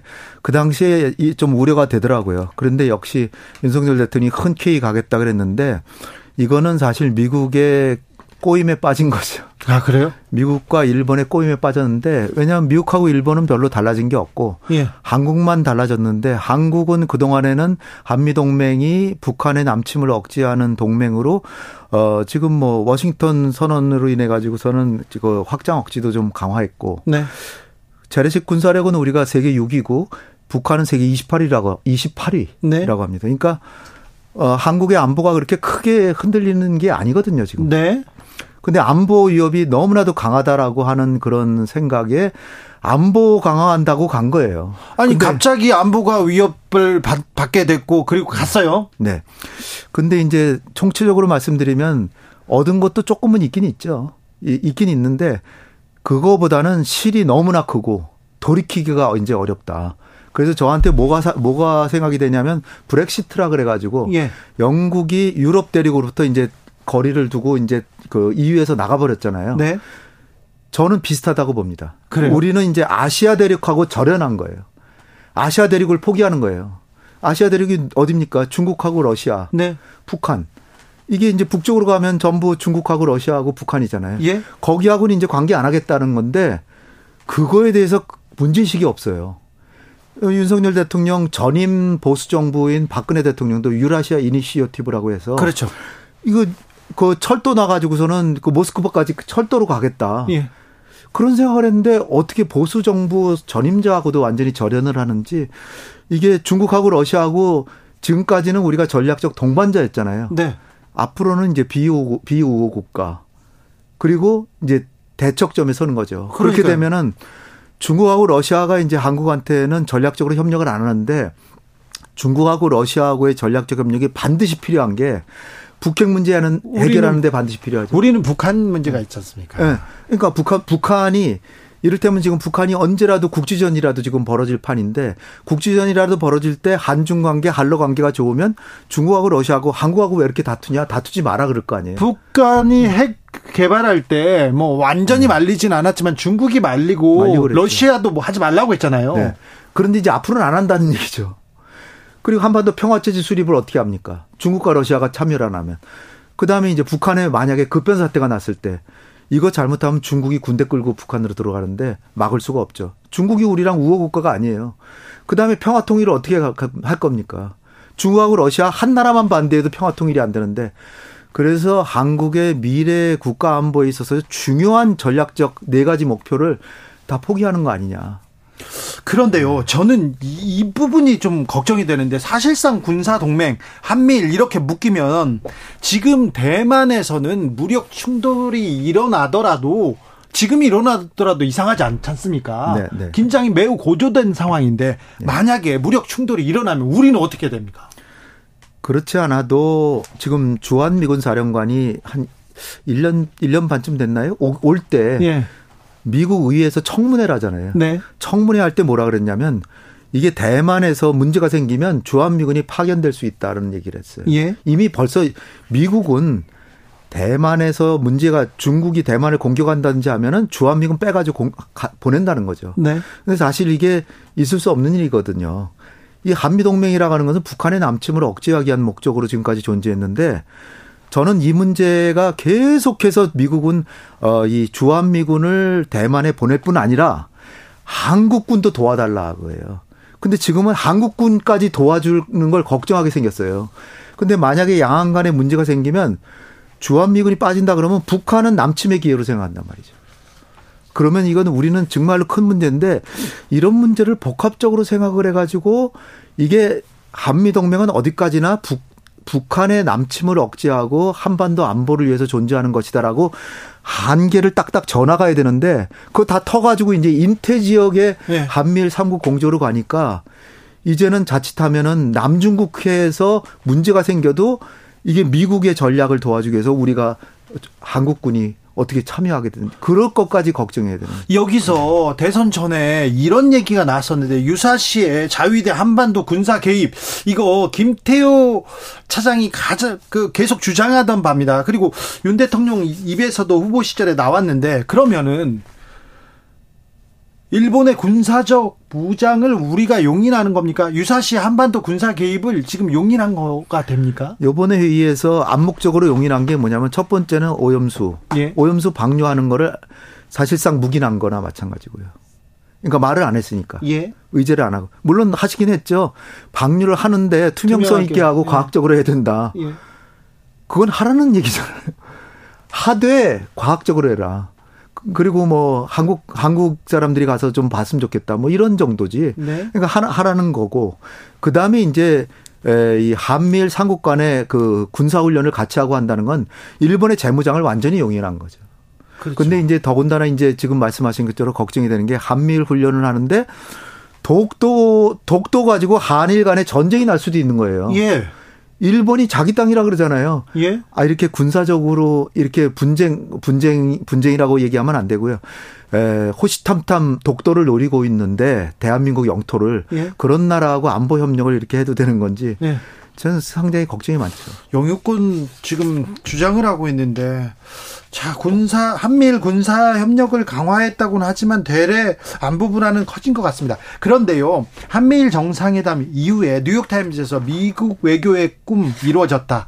전례 없는 결속. 미국 인태 전략의 마지막 퍼즐 완성됐다 하면서 미국 승리했다고 계속 얘기합니다. 조 바이든 대통령도 great, very happy 계속 얘기 나오고요. 그런데 20년 동안 한미일 군사동맹, 한미일 동맹을 이걸 만들려고 이 퍼즐을 만들려고 노력했다면서요. 근데 이명박 전 대통령도 박근혜 전 대통령도 그 안에 들어가지 않은 이유가 있을 거 아닙니까? 그 전에 물론 뭐 아들 부시부터 시작해서 미사일 방어망에 일단 늘려 그랬고 예. 요번에 이제 사실 미사일 방어망에 중국이 보기에는 미사일 방어망에 가입했다 참여했다라고 이제 볼 정도가 됐고요. 예. 그러니까 이제 중국은 이제 더 이상 한국하고 우호 관계를 전략적으로 할 이유가 없어진 거죠.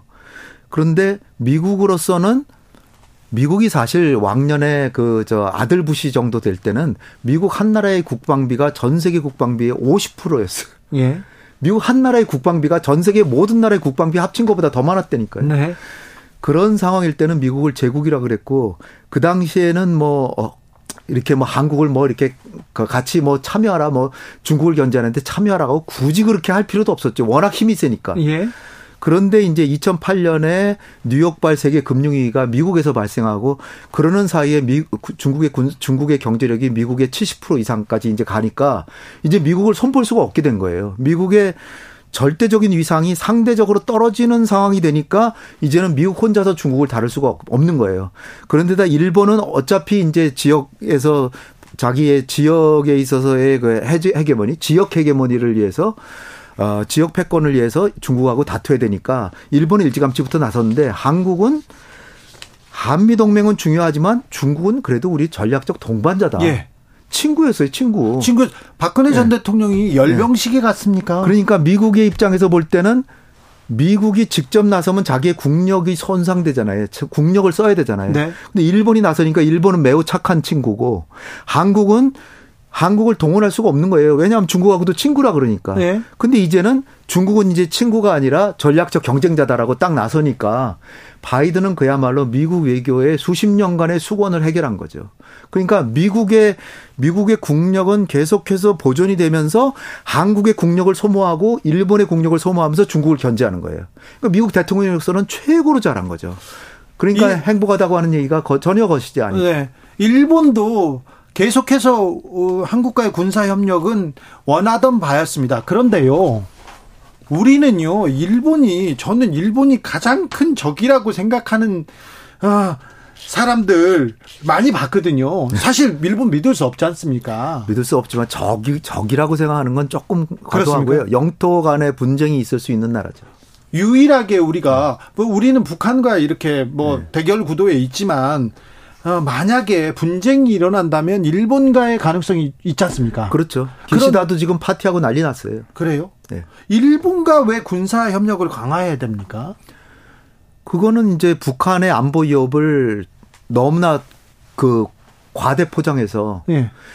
제가 볼 땐 아까도 말씀드렸지만 그 미국의 공신력 있는 군사 기구에 군사 기관에서 네. 군사 정보 기관에서 한국은 세계에서 재래식 군사력이 세계 6등이라는 거예요. 예.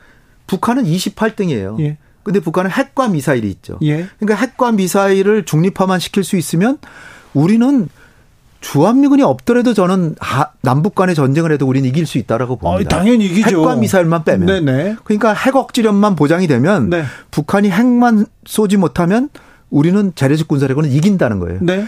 그러니까 일본의 입장에서 보면 자기는 지금 어차피 중국하고는 경쟁자하고 대립하고 있는데 한국이 나서서 야 내가 대립해 줄게 하니까 지도를 놓고 펼쳐놓고 보세요. 일본의 방패잖아요, 한국이. 네.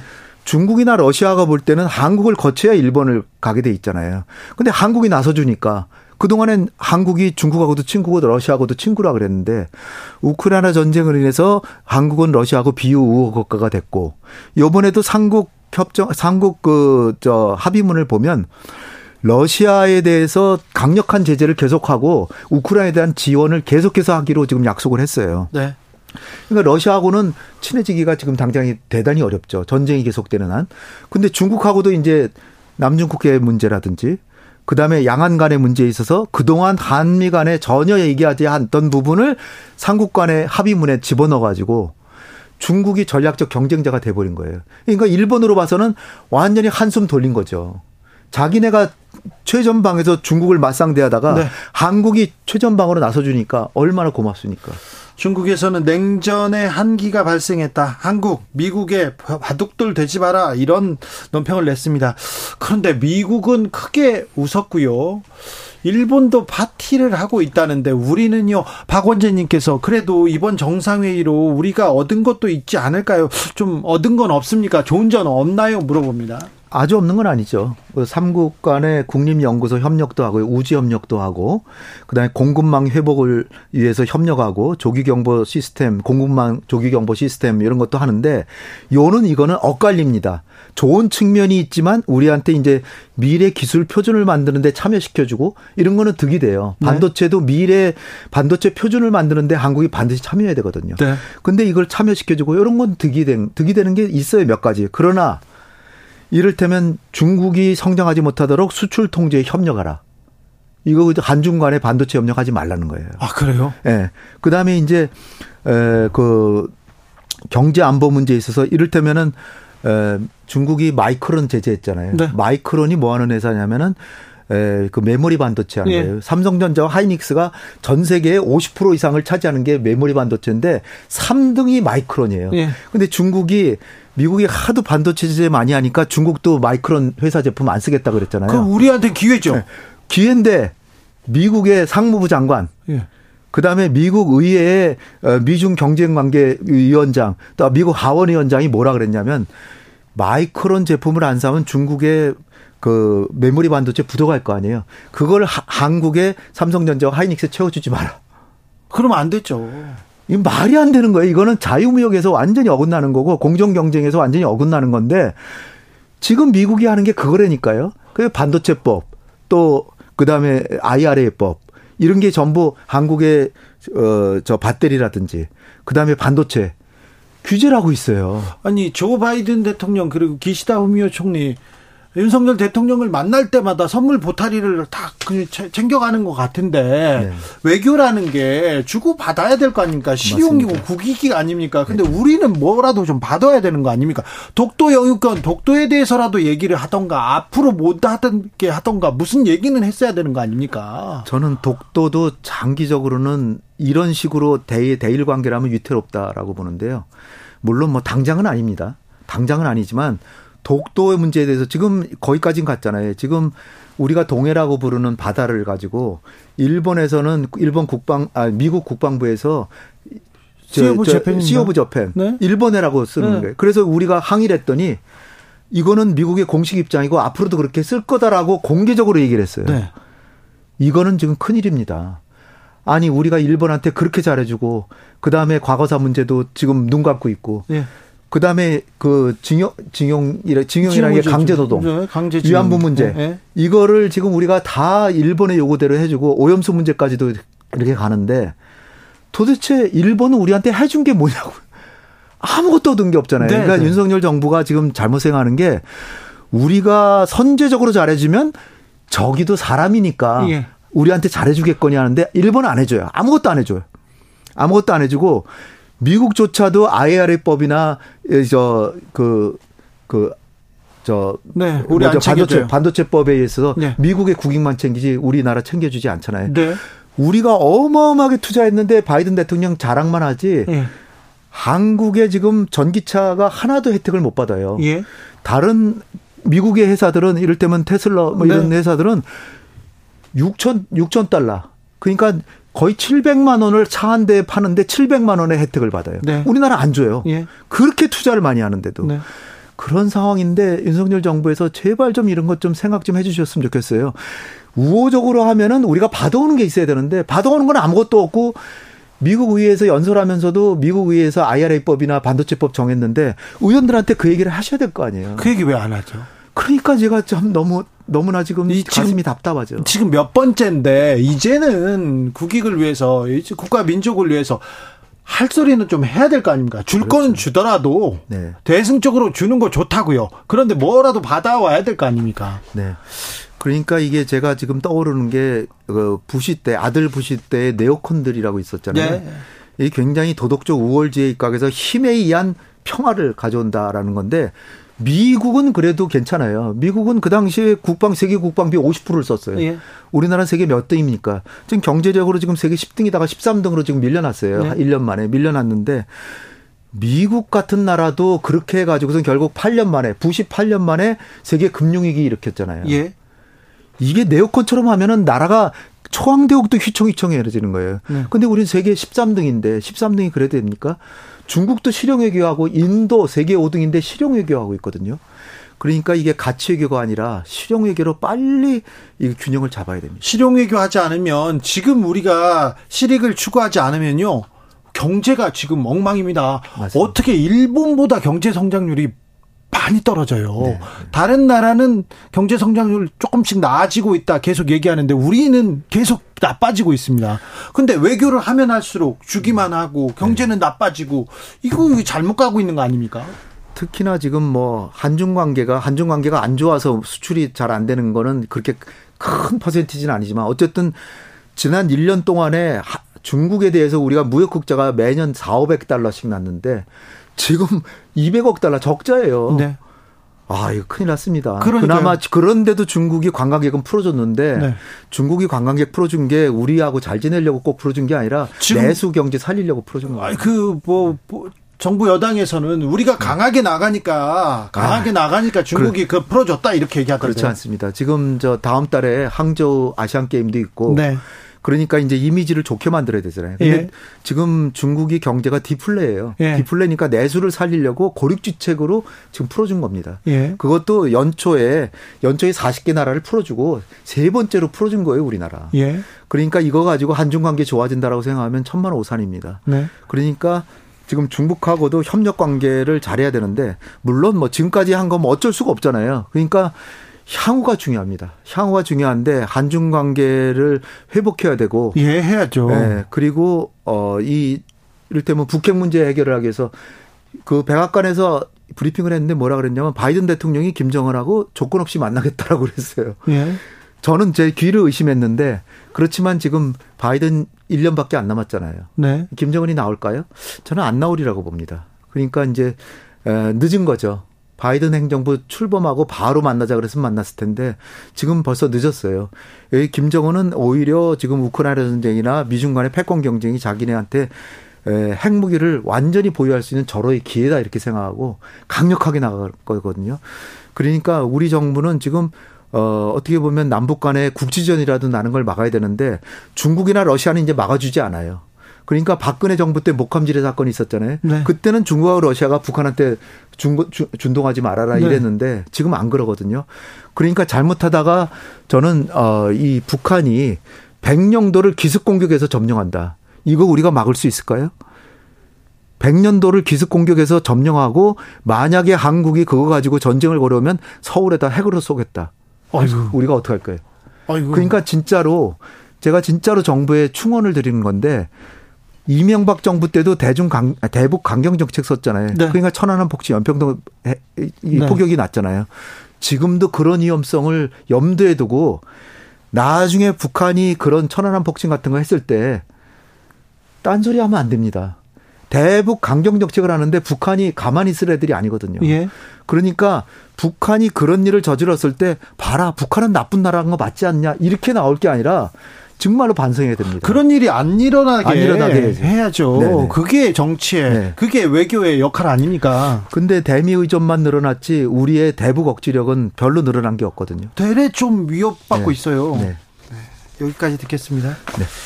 말씀 잘 들었습니다. 홍현익 전 국립외교원장이었습니다.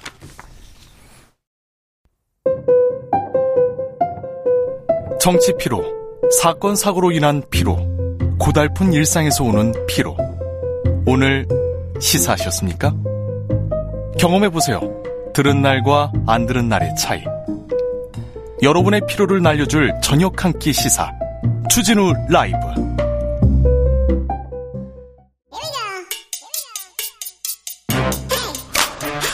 뉴스를 향한 진지한 고민 기자들의 수다. 라이브 기자실을 찾은 오늘의 기자는 은지혁이요. 시사인 김은지입니다. 오늘 준비한 첫 번째 뉴스부터 가보겠습니다. 네, 김명수 대법원장의 임기가 오는 9월에 끝납니다. 네, 임기 곧 마무리합니다. 네, 9월 24일에 끝나기 때문에요. 이제 새롭게 사법부 6년을 이끌 수장이 누가 되는지 관심을 모으고 있습니다. 아, 그러니까 매우 중요한 자리입니다. 네. 어, 사법농단 사태 그 양승태 전 대법원장이 한 일을 보면요. 어, 대법원이 진짜 이 사회를 움직이는구나 이런 생각했어요. 물론 안 좋은 쪽으로 막 움직였습니다. 네, 그래서 네, 근데 심지어 그 사건 아직 1심도 안 나온 거 알고 계십니까? 네. 네. 참 여러모로 상황들이 참 많았었는데요. 네? 대법원장 같은 경우에는 이제 임명 절차가 한 달 정도 걸리기 때문에 대략 이제 이번 주 정도에 지명이 되어야지 그에 따라서 청문회 그리고 국회 표결을 할 수 있다라고 해서요. 오늘 내일 예. 발표한다 예. 이런 뉴스도 나옵니다. 누가 물망에 오릅니까? 네, 오늘 동아일보 보도에 따르면 차기 대법원장 후보자로 이균용 서울 고등법원 부장 판사가 유력하다라고 하는데요. 예? 이균용 부장 판사는 현직 대법관은 아닙니다. 그래서 네. 눈길을 좀 끌고 있는. 있는데요. 네. 이제 보통 대법원장은 대법관 거쳐서 법관으로 임명하는 게 관례였는데 그렇죠. 지난 이제 김명수 대법원장 시절부터 좀 네. 바뀐 건 사실입니다. 네. 그래서 좀 프로필을 보면요. 그 지금 윤석열 대통령과 친분이 두텁다 이렇게 동아일보가 보도를 하고 있는데 아, 그래요? 네, 엘리트 판사들의 또 모임으로 분류되는 민사 판례 연구회 회원으로도 활동했다라고 합니다. 네. 그리고 이제 또 다른 후보자 군으로는 두 사람이 더 꼽히고 있는데요. 조희대 전 대법관과 이종석 헌법재판소 재판관인데 어, 조희대 전 대법 관 같은 경우에는 박근혜 정부 시절 2014년 네. 대법관으로 임명이 됐고요. 재임 당시엔 주로 보수적 견해를 냈다 이런 평가를 받고 있습니다. 네. 그리고 퇴임하고는 성균관대 법학전문대학원 석좌 교수로 지내고 있고 이종석 헌법재판관은 2018년 문재인 정부에서 지명이 됐는데 이분 또한 윤석열 대통령과 서울대 법대 79학번 동기로 막역한 사이라고 동아일보가 보도하고 있습니다. 자, 지금 그러면 이 균용, 이 종석 이 두 분은 아 윤 대통령하고 아주 가깝다, 친분이 있다 이렇게 얘기합니까? 아주까지는 모르겠는데요. 친분이 있다라는 보도가 나오고 있는 네. 건 사실입니다. 저분하고도 오석준 대법관하고도 친하잖아요. 네, 실제로 청문회에서 대통령과의 친분 관계에 대한 질문들이 많았었었는데요. 오 대법관도 대법원장 후보군이라고 연합뉴스가 보도하고 있는데 네. 오 대법관은 윤석열 정부가 임명한 첫 대법관이기도 했었거든요. 예. 특히나 이제 청문회 때 과거에 800원을 횡령한 버스 기사의 해고가 정당하다라고 판결을 해서 이 부분을 집중적으로 야당 의원들이 문제 삼은 바가 있습니다. 네. 이러한 오 대법관도 윤 대통령과 사법시험 같이 준비했을 정도로 친분이 있다. 이런 보도가 있습니다. 네. 이렇게 대법원장이 이제 후보군이 나와서요 지명이 되고 나면 국회의 문턱을 넘어야 하는데 국회의원 재적 과반 출석에 과반 찬성이 필요하거든요. 네. 그래서 과거만 보더라도 가까스로 통과하거나 하기 어려웠던 사람도 있었는데요. 김명수 현 대법원장 같은 경우에는 2017년 그때 이제 문재인 정부 때도 여소야대 국면이었었거든요. 근데 그때 야당이었던 국민의당 의원 30명이 찬성표 던지면서 가까스로 과반을 넘겨서 임명이 됐고요. 그런데 같은 달 표결이 이루어졌던 김희수 헌법재판소장 후보자는 가결 정족수 두 표가 모자라서 국회 문턱을 넘지 못한 바가 있습니다. 어떤 사람이 대법원장이 될까 좀 법과 원칙 그리고 법과 양심에 이렇게 따라서 재판을 하는 그래서 사법의 신뢰를 좀 되찾아오는 그런 분이 오셨으면 좋겠습니다. 기도하겠습니다. 아, 좋은 사람이 와야 되는데 대통령하고 친한 사람만 지금 물망에 오르고 있다는 것도 좀 특이점입니다. 뭐, 많은 아닌데요. 그런 네. 분들이 많긴 합니다. 뭐 많잖아요. 벌써 네. 4명 중에 3명인데요. 네. 그러네요. 다음 뉴스로 가볼까요? 네, 삼성 준법 감시 위원회가 다시 주목을 받고 있습니다. 정경련 복귀하려고 지금 준법 감시 위원회가 지금 회의 열심히 한다 이런 얘기도 있어요. 네, 준법 감시 위원회 줄여서 중감이라고 주로 부르는데요. 네. 이재용 부회장의 당시 부회장의 국정농단 사건 파기환송심 재판부의 주문에 따라서 만들어진 기구이거든요. 그렇죠. 판사가 이런 거 만들어야 된다. 그러니까 바로 만들었잖아요. 네, 양형에 반영할 수도 있다라는 식으로 이야기를 하다 보니까 삼성이 좀 빠르게 움직였다라는 평가가 나오고 있는데요. 있는데요. 그 판사님 참 좀 약간 신기했어요. 네, 일기 중감이 같은 경우에는 네. 당시에 이재용 부회장의 대국민 사과, 네. 4세 승계 포기 방침 이런 것들을 좀 이끌어냈다라는 평가를 받고 있긴 한데요. 네. 하지만 지난해 1월에 출범한 이기 중감이는 좀 눈에 띄는 활동이 없는 게 아니냐라는 활동 없었어요. 존재감도 없었는데 갑자기 지금 회의를 하더라고요. 네, 이제 첫 번째 과제로 이기 중감이는 지배 구조 개선을 꼽았었는데 1년 6개월 동안 큰 진전이 없었다라는 지적이 나오고 있는데요. 그 지난해 6월에는 특히나 이제 이재용 당시 부회장의 사면론에 적극적으로 가세하는 모습도 보였다. 이런 지적이 나오고 있습니다. 그렇죠. 그 이재용 회장 지금은 뭐, 회장이죠. 네, 네. 회장이지. 회장 뭐 재판 때문에 경영할 수 없다면 국민들이 피해 본다 막 그런 얘기 하셨어요. 말 네. 저 준감 위원장께서 적극적으로 이재용 회장 이렇게 옹호했죠. 음, 아무튼 파기환송심에서 이재용 부회장은 징역형 받았습니다. 네, 그렇습니다. 이제 혐의가요. 국정농단 사건으로 박근혜 전 대통령과 최소원 씨에게 삼성 경영권 승계와 관련한 부당한 청탁의 대가로 뇌물 86억 원을 건넨 혐의였고요. 이게 인정이 됐습니다. 네. 근데 그 이 국정농단 관련해서 모든 사람들이 다 유죄가 인정됐는데 어, 이재용 부회장은 나중에 인정됐습니다.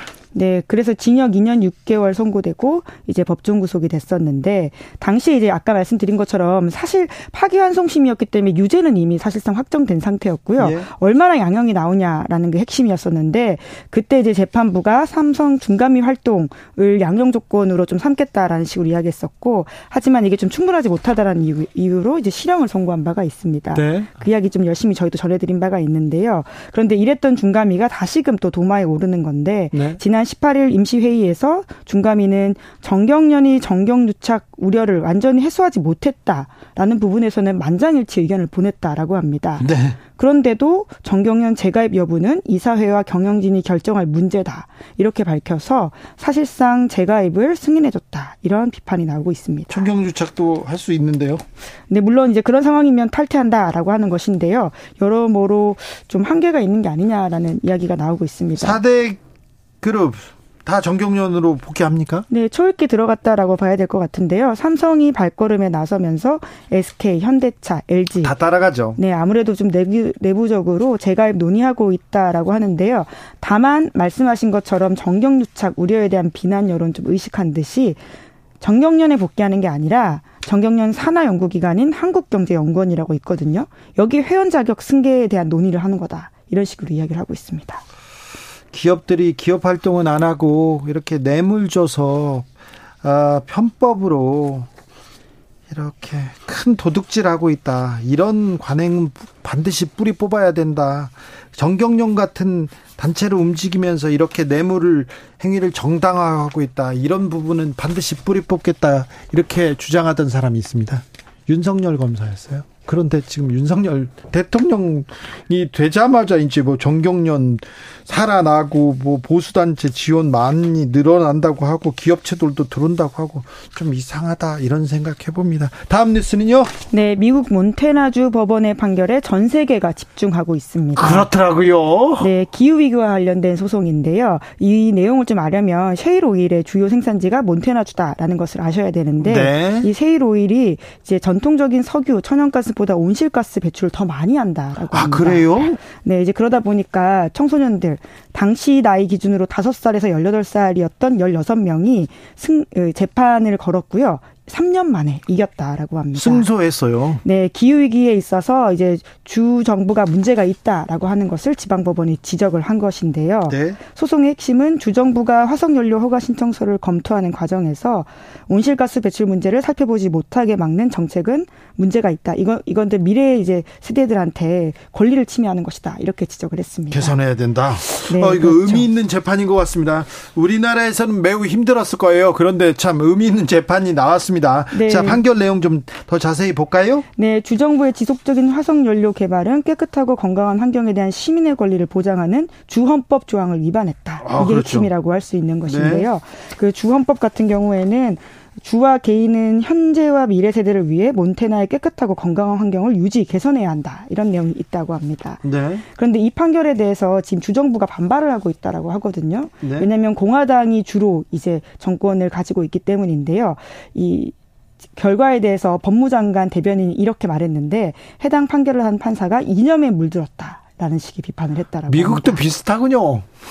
네. 어, 약간 불리한 판결 나오면 저기 좀 이념이다, 뭐 정치적이다 이렇게 어처구니 없다 이렇게 얘기하는군요. 네, 항소한다라고 음. 하는데요. 네. 네. 네, 더 눈에 띄는 건 국내에서도 이제 비슷한 소송이 진행되고 있기 때문에 좀 전범이 될 만한 사안이지 않을까라는 생각도 듭니다. 우리나라에서는 어떤 소송인가요? 네, 청소년 기후 소송이라고 해서 4건 가량 진행되고 있다고 뉴스원이 보도하고 있는데요. 우리도 청소년이 원고가 되어서 헌법재판소에다가 기후 소송을 제기한 바가 있고요. 뿐만 아니라 태아를 포함한 영유아 62명 명의로 또 소송이 제기된 바가 있습니다. 이런 식으로 특히 미래 세대가 우리가 앞으로 살아갈 이 현재에 대해서 너희들이 책임을 져야 된다라고 하는 것을 어른과 기성 권력에 대해서 강하게 책임을 묻고 있다 이렇게 보시면 되는데요. 그런데 어떻게 어떤 판결이 나왔다 이런 기사를 본 적이 없습니다. 네, 아직도 진행 중이고요. 결정된 게 없다라고 보시면 될 텐데요. 예. 그렇기 때문에 몬타나주 법원의 판결이 더욱더 주목된다라고 볼 수 있습니다. 전 세계에서 네, 청소년들이 기후 위기 이거 미래 세대를 위협하는 거다 이렇게 소송을 내고 있는데요. 미국에서 의미 있는 판결이 나왔군요. 네. 네 경우에 따라서 세계적인 판결일 수도 있을 것 같습니다. 그렇습니다. 네. 어, 이, 이 판결이 조금 전 세계에 영향을 좀 미쳐서 미래 세대를 위해서 우리가 지구를 아껴 아껴 쓰고 어 뭐 보호해야 된다 이런 얘기가 계속 나왔으면 좋겠습니다. 시사인 김은지 기자와 함께했습니다. 감사합니다. 네, 고맙습니다. 교통정보센터 다녀올까요? 이승미 리포터.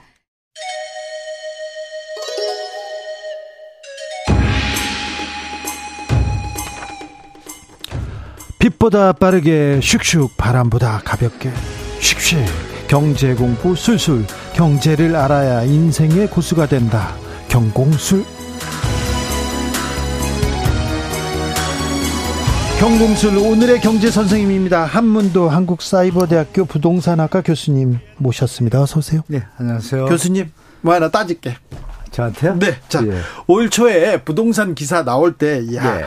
바닥 찍었다, 이제 훈풍 분다 막 나왔을 때, 여기 흔들리지 마라. 저점 아니다. 좀 지켜봐라. 이렇게 얘기했는데, 어, 3, 4월부터 저점을 지나고 있다. 이런 막 통계치도 나오고 막 그런 전문가들도 있어요. 어떻게 된 겁니까? 어, 저는 사실 지금도 저번에 말씀드린 내용이 네. 유효하다고 생각합니다. 아, 그렇습니까? 지금 올랐다고 하는데 우리 셔- 청취자분들이 아실 게 지금 서울 강남 같은 경우에는 90%까지 회복을 했거든요. 회복했어요? 네. 송파구 같은 경우에는요. 네. 90%까지 회복을 했는데 전국적으로 보면은 지방 같은 경우에 한 최고점 대비 예. 현재 80에서 한 85% 수준. 네. 그리고 수도권은 85% 정도. 네. 그리고 수도권도 지역별로는 또 80% 수준. 네. 회복한 거예요, 지금. 네. 올라갔다는 얘기가. 아, 회복한 했는데 아직은 미치지 못하네요. 네, 전고점에서 다 10에서 15% 20%까지 내려와 있어요. 현재도. 네. 근데 전고점에서 내려왔다가 지금 올라가는 추세입니까? 그러니까 내려온 게 처음에는 30% 50%까지 내려갔잖아요. 30% 50% 내려왔다가 떨어졌다가 회복해서 지금 80%에서 강남구 일대는 90%까지 회복을 한 거예요. 아, 그래요? 네, 근데 이게 이제 시- 우리 청취자분들이 아실 게 지금 정부에서 어마어마한 대책을 풀었잖아요. 전 네. 세계가 가계부채 긴축하고 있거든요. 네. 또 긴축이 되고 있어요. 예. 대한민국만 지금 가계부채가 늘어나고 있잖아요. 예. 다들 우려하고 있고 예. 그 부분에 대해서 뭐 IMF와 OEC도 경고를 했고 이거 나중에 큰일 날 수 있다라는 시나리오잖아요. 우리는 가계 대출이 항상 좀 걱정이었잖아요. 근데 지금 네. 계속해서 풀고 있잖아요. 계속 진행 중이죠. 예. 그러니까 이런 부분이 그러면 이렇게 엄청나게 풀어주면 네. 주택 가격이 고점을 회복해서 돌파할 수 있, 는데 전혀 그렇지 못하고 예. 여전히 예전보다는 낮은 가격이고 더 예. 내려갈 소지가 있는 거에 대해서는 시청자 청취자분들 다 아실 거예요. 왜냐하면 역전세, 부동산 PF 또 중국발 문제 네. 여러 가지 문제들이 지금 부동산 에 관련된 문제들이 너무 좀 산재해 있거든요. 예. 그러니까 이 부분들이 지금 해결이 안 됐어요. 그럼 만약에 이게 지금 영쿨2라고 저는 보고 있는데. 네, 네. 지금 지금 65% 정도가 3, 40대가 샀어요. 예. 네, 상반기에 거래된 게 한 19만 채 되거든요. 예. 중요한 게 2006년도부터 상반기 거래량이 대부분 40만, 30만 이래요. 예, 아직 상반. 회복은 안 됐네요. 네네, 아파트 볼 때. 근데 지금 19만 건이에요. 네. 그럼 이렇게 융단 폭격을 퍼붓고 투자 환경이 좋다 그러고 거의 뭐 투기 환경이라고 얘기하잖아요.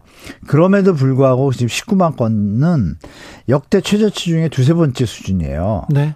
그러면 이게 뭐냐면 부동산 가격이 저렴하지 않고 비싸니까 못 따라가는 거죠. 예. 수요가. 예. 그러면 이게 소진되고 나면 어떻게 되겠어요? 특히나 말씀드린 30대, 40대가 64% 정도 되거든요. 네.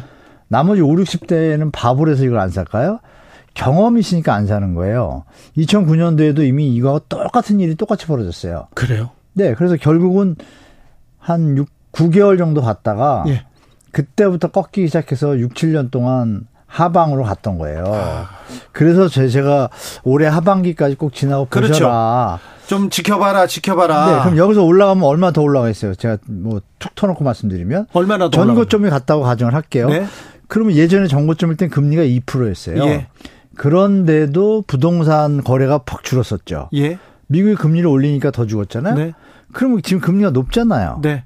그럼 더 올라갈 힘이 있을까요? 아니죠. 상식적으로 없잖아요. 완전 무섭죠. 거기다가 환율이 오르고 있죠. 예. 환율이 오른다는 얘기 뭐예요? 수입 물가가 비싸지는 거예요. 네. 물가 상승이 되죠. 그러면 가처분 소득이 줄어요, 늘어요? 줄잖아요. 줄죠. 근데 여력이 주는데 어떻게 집값이 더 올라가겠어요? 그렇죠. 금리도 부담되죠. 안 되죠. 당연한 거 아니에요. 그림 자체가. 예. 그럼 중국도 사실은요. 이 2년 전에 헝다 그룹 예. 저 디폴트 선언하고 막 그럴 때 물론 이제 어제부로 이제 부도 신청을 했는데 파산 신청을 2년 동안 버텨왔어요. 결국은 파산 신청했어요. 예. 그럼 2년 동안 버티는 개념을 딱 보시면 일단 정부에서 그걸 도와주려고 이렇게 활성화책을 씁니다. 네. 쓰는데 결국은 뒤에서 수요가 안 받쳐주면 네. 결국은 그 부채는 늘어날 수밖에 없잖아요. 늘어나죠. 이자 늘어나고. 예. 결국 지금 터졌잖아요. 예. 그리고 이어져서 다른 것도 막 터지고. 예. 그러니까 이런 정황들을 볼 때 미국도 은행이 부도가 나고 지금 우리나라 경제가 좋은가요? 안 좋죠. 근데 무역 적자 상태가 시스템이 너무 안 좋거든요. 안 좋죠. 반도체 힘을 안 좋아요. 쓰죠. 예. 석유도 지금 석유 가격 올랐잖아요. 몰라요. 지금 무역 적자 지금 계속 뭐 커지고 있어요. 거거든요, 네. 사실은. 예. 그러니까 이런 전망을 볼 때 여기서 주택 가격이 더 올라가는 게 위험하다라고 다시 말씀드리지만 네. IMF, OECD에서 경고를 했고 영국 로이터 통신 뭐 이런데 이코노미스트에서도 경고했고 일, 일면에다가 실었잖아요. 한문도도 지금 계속 위험하다고 경고하고 네, 저는 있고요. 위험하다고 계속 말씀드린 네. 거예요. 네. 근데요, 자 그러면요, 정부가 이런 정책 쓰면 안 되는 거 아닙니까요? 지금 50년 만기 주택 담보 대출 이런 거 있지 않습니까? 쓰면 안 되죠. 이거 빚내서 집 사라 이거 아니에요. 50년 동안 지금 이거 비- 뭐지 빌려줄 네. 테니까 사라는 얘기 아닌가요? 그러니까 이게 사실 그 예전에 있던 보금자리 안심전화 이쪽에서 적격 대출 중에 50년짜리가 특별한 사항에 대해서 네. 그러니까 나이도 뭐 30대라든지 예. 직장이 확실하면 50년짜리를 해줬어요. 네. 지, 지금도 있어요. 지금도 보- 오늘 농협에서는 갑자기 상품 판매 중단했습니다. 그건 정책 자금인데 네. 갑자기 농협에서 7월 달부터 팔기 시작한 거예요. 네네. 2조 한도로. 네. 그게 뭐 날개도친도 팔린 거예요. 그러니까요. 그러니까 날개도치는 팔린 이유는 그거죠. 지금 이 아까 말씀드린 3040 세대들이 네. 주택 가격이 오르는 것만 봤잖아요. 그렇죠. 불안하죠. 투기 이제. 시, 아 불안한 분도 계신데 어, 그렇죠. 투기. 심리까지 같이 하는 예, 거예요. 예. 두 개가 합쳐지고 또 언론도 계속 오른다고 하니까 그렇죠. 불안한 거 플러스 투자 투기 심리가 합쳐지니까 열심히 샀는데도 불구하고 거래량은 예년에 반토막도 안 되는 거예요. 예. 그러면 여기서 우리 애청자분들이 판단하셔야죠. 어 이렇게 활성화를 했는데도 수요가 안, 오를까? 붙어? 예. 아 집값이 여전히 비싸구나라고 생각하는 분들이 많다는 얘기잖아요. 그렇죠. 그럼 이게 끝나면 어떻게 될까요? 푹 올라갈 일은 없잖아요, 이제.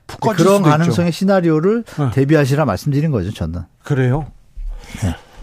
올라갈 힘이 10이라면 내려갈 힘이 지금 100 이상이라고 저는 보거든요, 솔직히. 그래요. 네. 국가의 미래를 위해서나 청년들의 지금 급여 수준을 판단할 때이 네. 주택 가격은 나라 망하는 지름길입니다. 그렇습니다. 이거는 하는 총재도 발표했잖아요. 네. 말씀하셨잖아요. 예, 예. 구조 개혁 없이 예? 재정 통화 정책을 자꾸 확대하는 거는 나라 망하는 지름길이라고 기자분들한테 간담회 때 얘기했어요. 이미 힌트를 준 거예요, 경고를. 네. 정부 보고 재정 확정 그만해라. 예. 정책 금융으로 이렇게 막 50년 이런 거 하지 말라 그랬더니 아니나 다를까 오늘 제가 알기로는 농협이 지금 중지했거든요. 중지했어요. 네.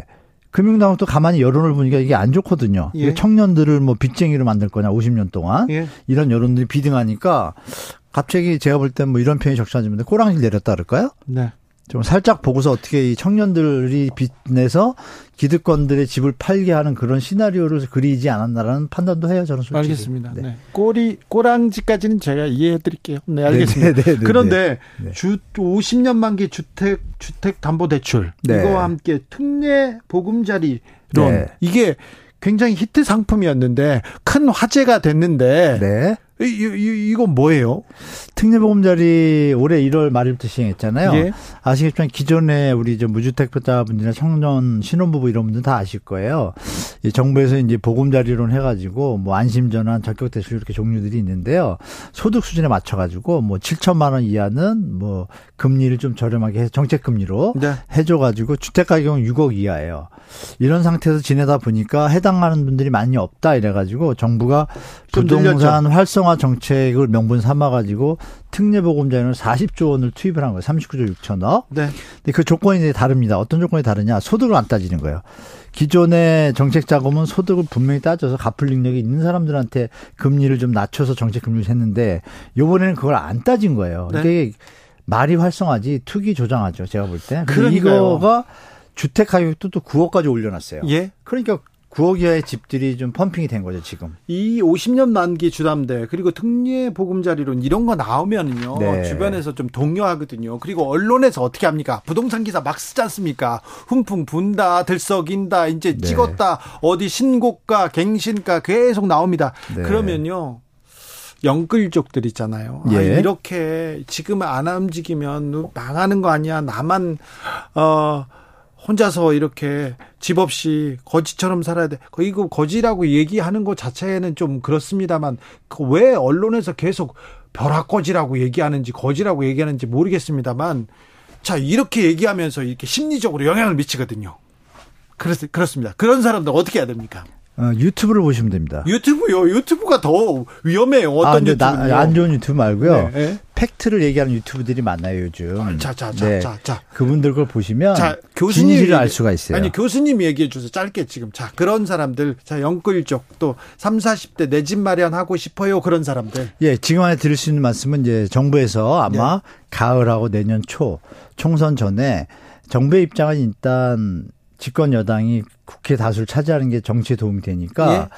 젊은이들한테 표를 얻기 위한 정책을 쓰겠죠. 그 중에 일환이 부동산도 포함되잖아요. 예. 민감하니까. 그러면 공공분양 택지를 전 정부에서 충분히 잘 만들어 놨잖아요. 120만 호 물량을 만들어 놨어요. 네. 그 부분을 원래 50만 호, 청년들은 50만 호 공급하기로 했는데 그럼 1년에 10만 호잖아요. 네. 그럼 그분이 지금 올해 분이 10만 호인데 지금 2만 호밖에 공급을 안 했어요. 예. 청년들에 대한 게. 그럼 8만 호가 나와야 되잖아요. 네. 그럼 최소한 4, 5만 원이라도 공급을 하겠죠. 그 시기가 언제겠어요? 가을이 가을 겨울 내년 봄 초입니다. 총선 전에 그때 이제 좋은 지역에 좋은 입지에 분양가를 최대한 낮춰서 아마 공급을 할 거예요. 예. 이때가 좀 내 집 마련의 적기라고 좀 봐요. 그분들한테. 분양. 네, 분양가가 시세보다 낮게 나올 거고 한 80% 수준으로. 네. 그리고 요번에 LH 사태가 있었기 때문에 그 공사 공법이나 이런 부분에 대해서 철저 철저하게 할 겁니다. 아마 네, 네. 감사도 네. 들어갈 거고 그걸 좀 노려 보시고 이 청약 현장은 어떤 상황이 됐냐면은 이제 약간 투기화가 돼 있습니다. 최근에 그 광진 저 서울에서 저 분양 성공한 두 개 현장들이 있잖아요. 광진구하고 용산 쪽에 있는데 광진구 같은 경우에 시장 상황을 제가 말씀드리면 분양을 마치고 났으니까 막 몇백 대 일로 성공을 거뒀단 말이에요. 그럼 분양권 전매를 지금 허용했잖아요, 정부에서. 네네. 그럼 벌써 시장에서 움직이거든요. 네. 아주 좋은 거는. 네. 근데 거기 현지 공인중개사 분들의 전원에 따르면 사러 오거나 물어오는 사람은 찾기 힘들고 예. 갑자기 매, 당첨된 분들이 프리미엄 얼마에 내놔야 되고 전화는 엄청 온답니다. 예. 그 이게 뭐예요? 정부가 풀어놓은 대책으로 이 투자 투기성을 갖고 청약에 한 가수들이 많다는 얘기예요. 그러면은 그분들은 투자 심리 뭐예요? 중도금 대출 풀어놨기 때문에 중도금 이자 계산해서 아 1, 2년 안에 이자만 내다가 팔면 되겠구나 붙여서 이게 그러니까 정상적인 시장이 아니라는 얘기를 지금 반증하는 거죠. 예. 3040이 너무 많이 들어가고. 네. 그러니까 젊은이들이 투기 심리화된 그 일부 사람들이 전체 시장을 지금 말씀하신 것처럼 마치 무주택자분들이 그 벼락거리처럼 얘기하는데 지금 상황이 틀립니다. 지금 무주택자분들은 잠 잘 주무시거든요. 네. 지금 영끌 했었던 분들 잠 못 주무세요. 다주택자들. 그래요? 네, 이거 뉴스에 안 나오잖아요, 보도에. 그래서 네. 제가 잠 못 자는 건 뉴스에 안 나와요. 유튜브를 좀 보시라는 얘기입니다. 아, 이거 네. 또 유튜브 좀 가려야 되는. 저한테 그 담당 네. 네. 교수님 얘기를 듣겠습니다. 자, 수도권 말고요. 네. 지역에서 내 집 마련 하겠다는 꿈꾸는 분들 있지 않습니까? 지방이요? 네. 네. 지방은 어떻게 해야 됩니까? 지방은 충분히 기다리셔도 좋을 것 같습니다. 기다려도? 네. 부산부터 해가지고 제가 거래량을 체크해 보니까요. 네. 저번 달에 그러니까 5월 말 기준으로까지 쭉 계속 거래량이 늘어났어요. 증가하다가 6월 말 기준으로 갑자기 감소를 했습니다. 네. 힘을 잃은 거죠. 네. 특히 여러분들이 아쉽게 특례보험자는 아까 말씀드린 거 있잖아요. 그게 4%대 금리인데요. 낮다고 얘기를 해가지고 막 붙다가 그게 처음에 기억나실 거예요, 여러분 뉴스에서 뭐 일주일 만에 10조 소진, 40조가 일주일 만에 10조 소진이 되면 네 달이면 소진이 다 끝, 한 달이면 끝나야 되겠죠. 지금까지도 지금 10조가 남아 있습니다. 돈이. 왜 안 쓸까요? 그 네. 돈을 그 좋은 걸 왜 안 쓸까? 4점 몇 프로가 부담된다는 얘기입니다. 네. 그 금리가 그거를 소화하고서 주택을 살려는 수요자가 현재 없다는 얘기죠.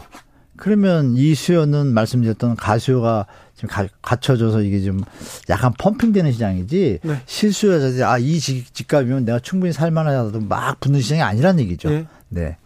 전 세계 부동산 시장이 조정을 받고 있다고 합니다. 그래서 네. 상업용 부동산 매우 가파르게 떨어진다 이런 보도는 계속 보셨죠. 그런데 더 걱정되는 거는요. 예, 예. 중국의 부동산 시장입니다. 디폴트 문제까지 나오고 있는데 네. 중국 부동산, 중국의 산업은 우리한테 또 직격 직격탄을 줄 수도 있기 때문에 좀 면밀하게 따져봐야 되겠습니다. 어, 심리적으로는 직격탄을 줬습니다. 이미 예? 이미요. 어, 왜냐하면 중국 부동산을 좀 아는 투자나 이런 거 하신 분들은 이미 뭐 해외 상황, 해외 상황도 보니까 네. 이미 2년 전에 정부에서 활성화 정책을 좀 썼다가 네. 다시 2년 조금 지나자마자 2020년 말에 정부에서 묘한 대책이 나옵니다. 레드 라인이라 그래가지고 세 가지 대책이 나오는데요. 부동산 버블이 너무 심하니까 정부에서 그러니까 공산당이죠. 공산당에서 어, 부채 비율을 줄이라고 강력하게 내려오고 대출 총량제를 썼습니다. 네. 그러면 그 얘기는 뭐냐면 지금 말 나오는 헝다, 완다, 비구, 위엔 또 뭐 중릉신타 모든 회사들이 부동산 토지를 받아가지고 집을 짓고 빚을 내가지고 건설하고 팔고 또 빚을 내서 짓고 계속 이어서 하는 시스템인데 그 시스템이 버블이 되니까 안 팔리니까 어떻게 돼요? 그래서 정부에서 풀었는데 인민이죠 중국은 인민들이 안 사는 거예요 집을 왜? 어 이거 집값이 너무 높아. 그리고 문제가 있을 것 같으라고 합리적이다. 다 대부분 느끼지 않으니까 어느 정점에 딱 되면 안 삽니다. 네. 안 사기 않으니까 이 프로는 깨진 거예요. 계속 팔리고 대출을 계속 이어줘야 되는데 딱 스톱이 되니까 갑자기 무너지는 속도가 빨라지는 거죠. 빨라지는 중에 비구엔도 마찬가지고 지금 부채 액수가 뭐 257조입니다. 비구엔 요번에 나온 거는. 아이고. 헝다는 300조 정도 되고요. 아이고, 한 회사가요? 네, 근데 이 와중에 또 이게 역외 채권이라 해서 해외 그, 저, 저 상품 그 투자하는 펀드들 있잖아요. 네. 걔들이 달러로 그 투자를 한 거예요. 네. 그럼 갚을 땐 달러로 갚아야 돼요. 그러니까 네. 정부가 도와줄 길이 없어요. 못 도와줘요? 네, 위안하면 도와주겠는데 달러로 갚아야 되니까 이 문제가 되잖아요. 그러니까 이게 지금 난감해지니까 지금 리만 사태 재현되는 거 아니냐 이 얘기하는 분도 있습니다. 아, 그거는 아니라고 봐요. 그렇게까지 네, 정부에서 약간 의도적인 게 있다고 봅니다. 왜냐하면 정부에서 부동산 회사들이 너무 버블을 일으키고 문제를 일으키니까 국가 경제에 네. 일을 안 하고 중국 인민들이 자꾸 부동산 투자가 투기만 하니까 이거를 좀 잠재워야겠다라는 면도 하나 있습니다. 네. 그래서 부채를 줄였던 거고 그러면 당연히 저 신, 신용경쟁이 잠깐 오잖아요. 네. 둘다 다 왔었고 지금 다른 데도 오고 있는데 그러면 이제 마지막에 어떻게 해요? 국영화하겠죠. 그러니까 그전에는 토지를 빌려줘서 건축을 짓고 이득을 건설회사가 가져가잖아요. 개인 네. 기업들이. 네. 국가는 이제 땅만 빌려주고 그것만 받으니까 그 부분을 국영화할 수 있는 소지도 있어요. 그래서 조금 시나리오가 여러 개 있습니다. 리먼 브라스는 아닐 것 같아요. 알겠습니다. 부동산에 또 강하게 또 영향을 미치는 게 금리인데요. 네. 우리 금리 어떻게 될까요? 지금 한은 총재께서 지금 그 진짜 양난일 겁니다. 그런데 오늘 환율이 1335원 가까이 갔거든요. 네. 불과 한 열흘 사이 이렇게 급작에 올랐어요. 네. 그리고 아까 말씀드린 대로 지금 환율이 올라오면 전부 문제가 되잖아요. 네. 제가 볼 때 이번에 내려도 환율이 올라가서 문제가 될 거고요. 네. 올리면 올리는 대로 또 우리 가계부채 문제 때문에 또 자영업자분들 9월 상한율 종료됐어요. 한문도 여러 가지 문제가 많습니다. 저는 내일 네. 다시 돌아오겠습니다. 주진우였습니다.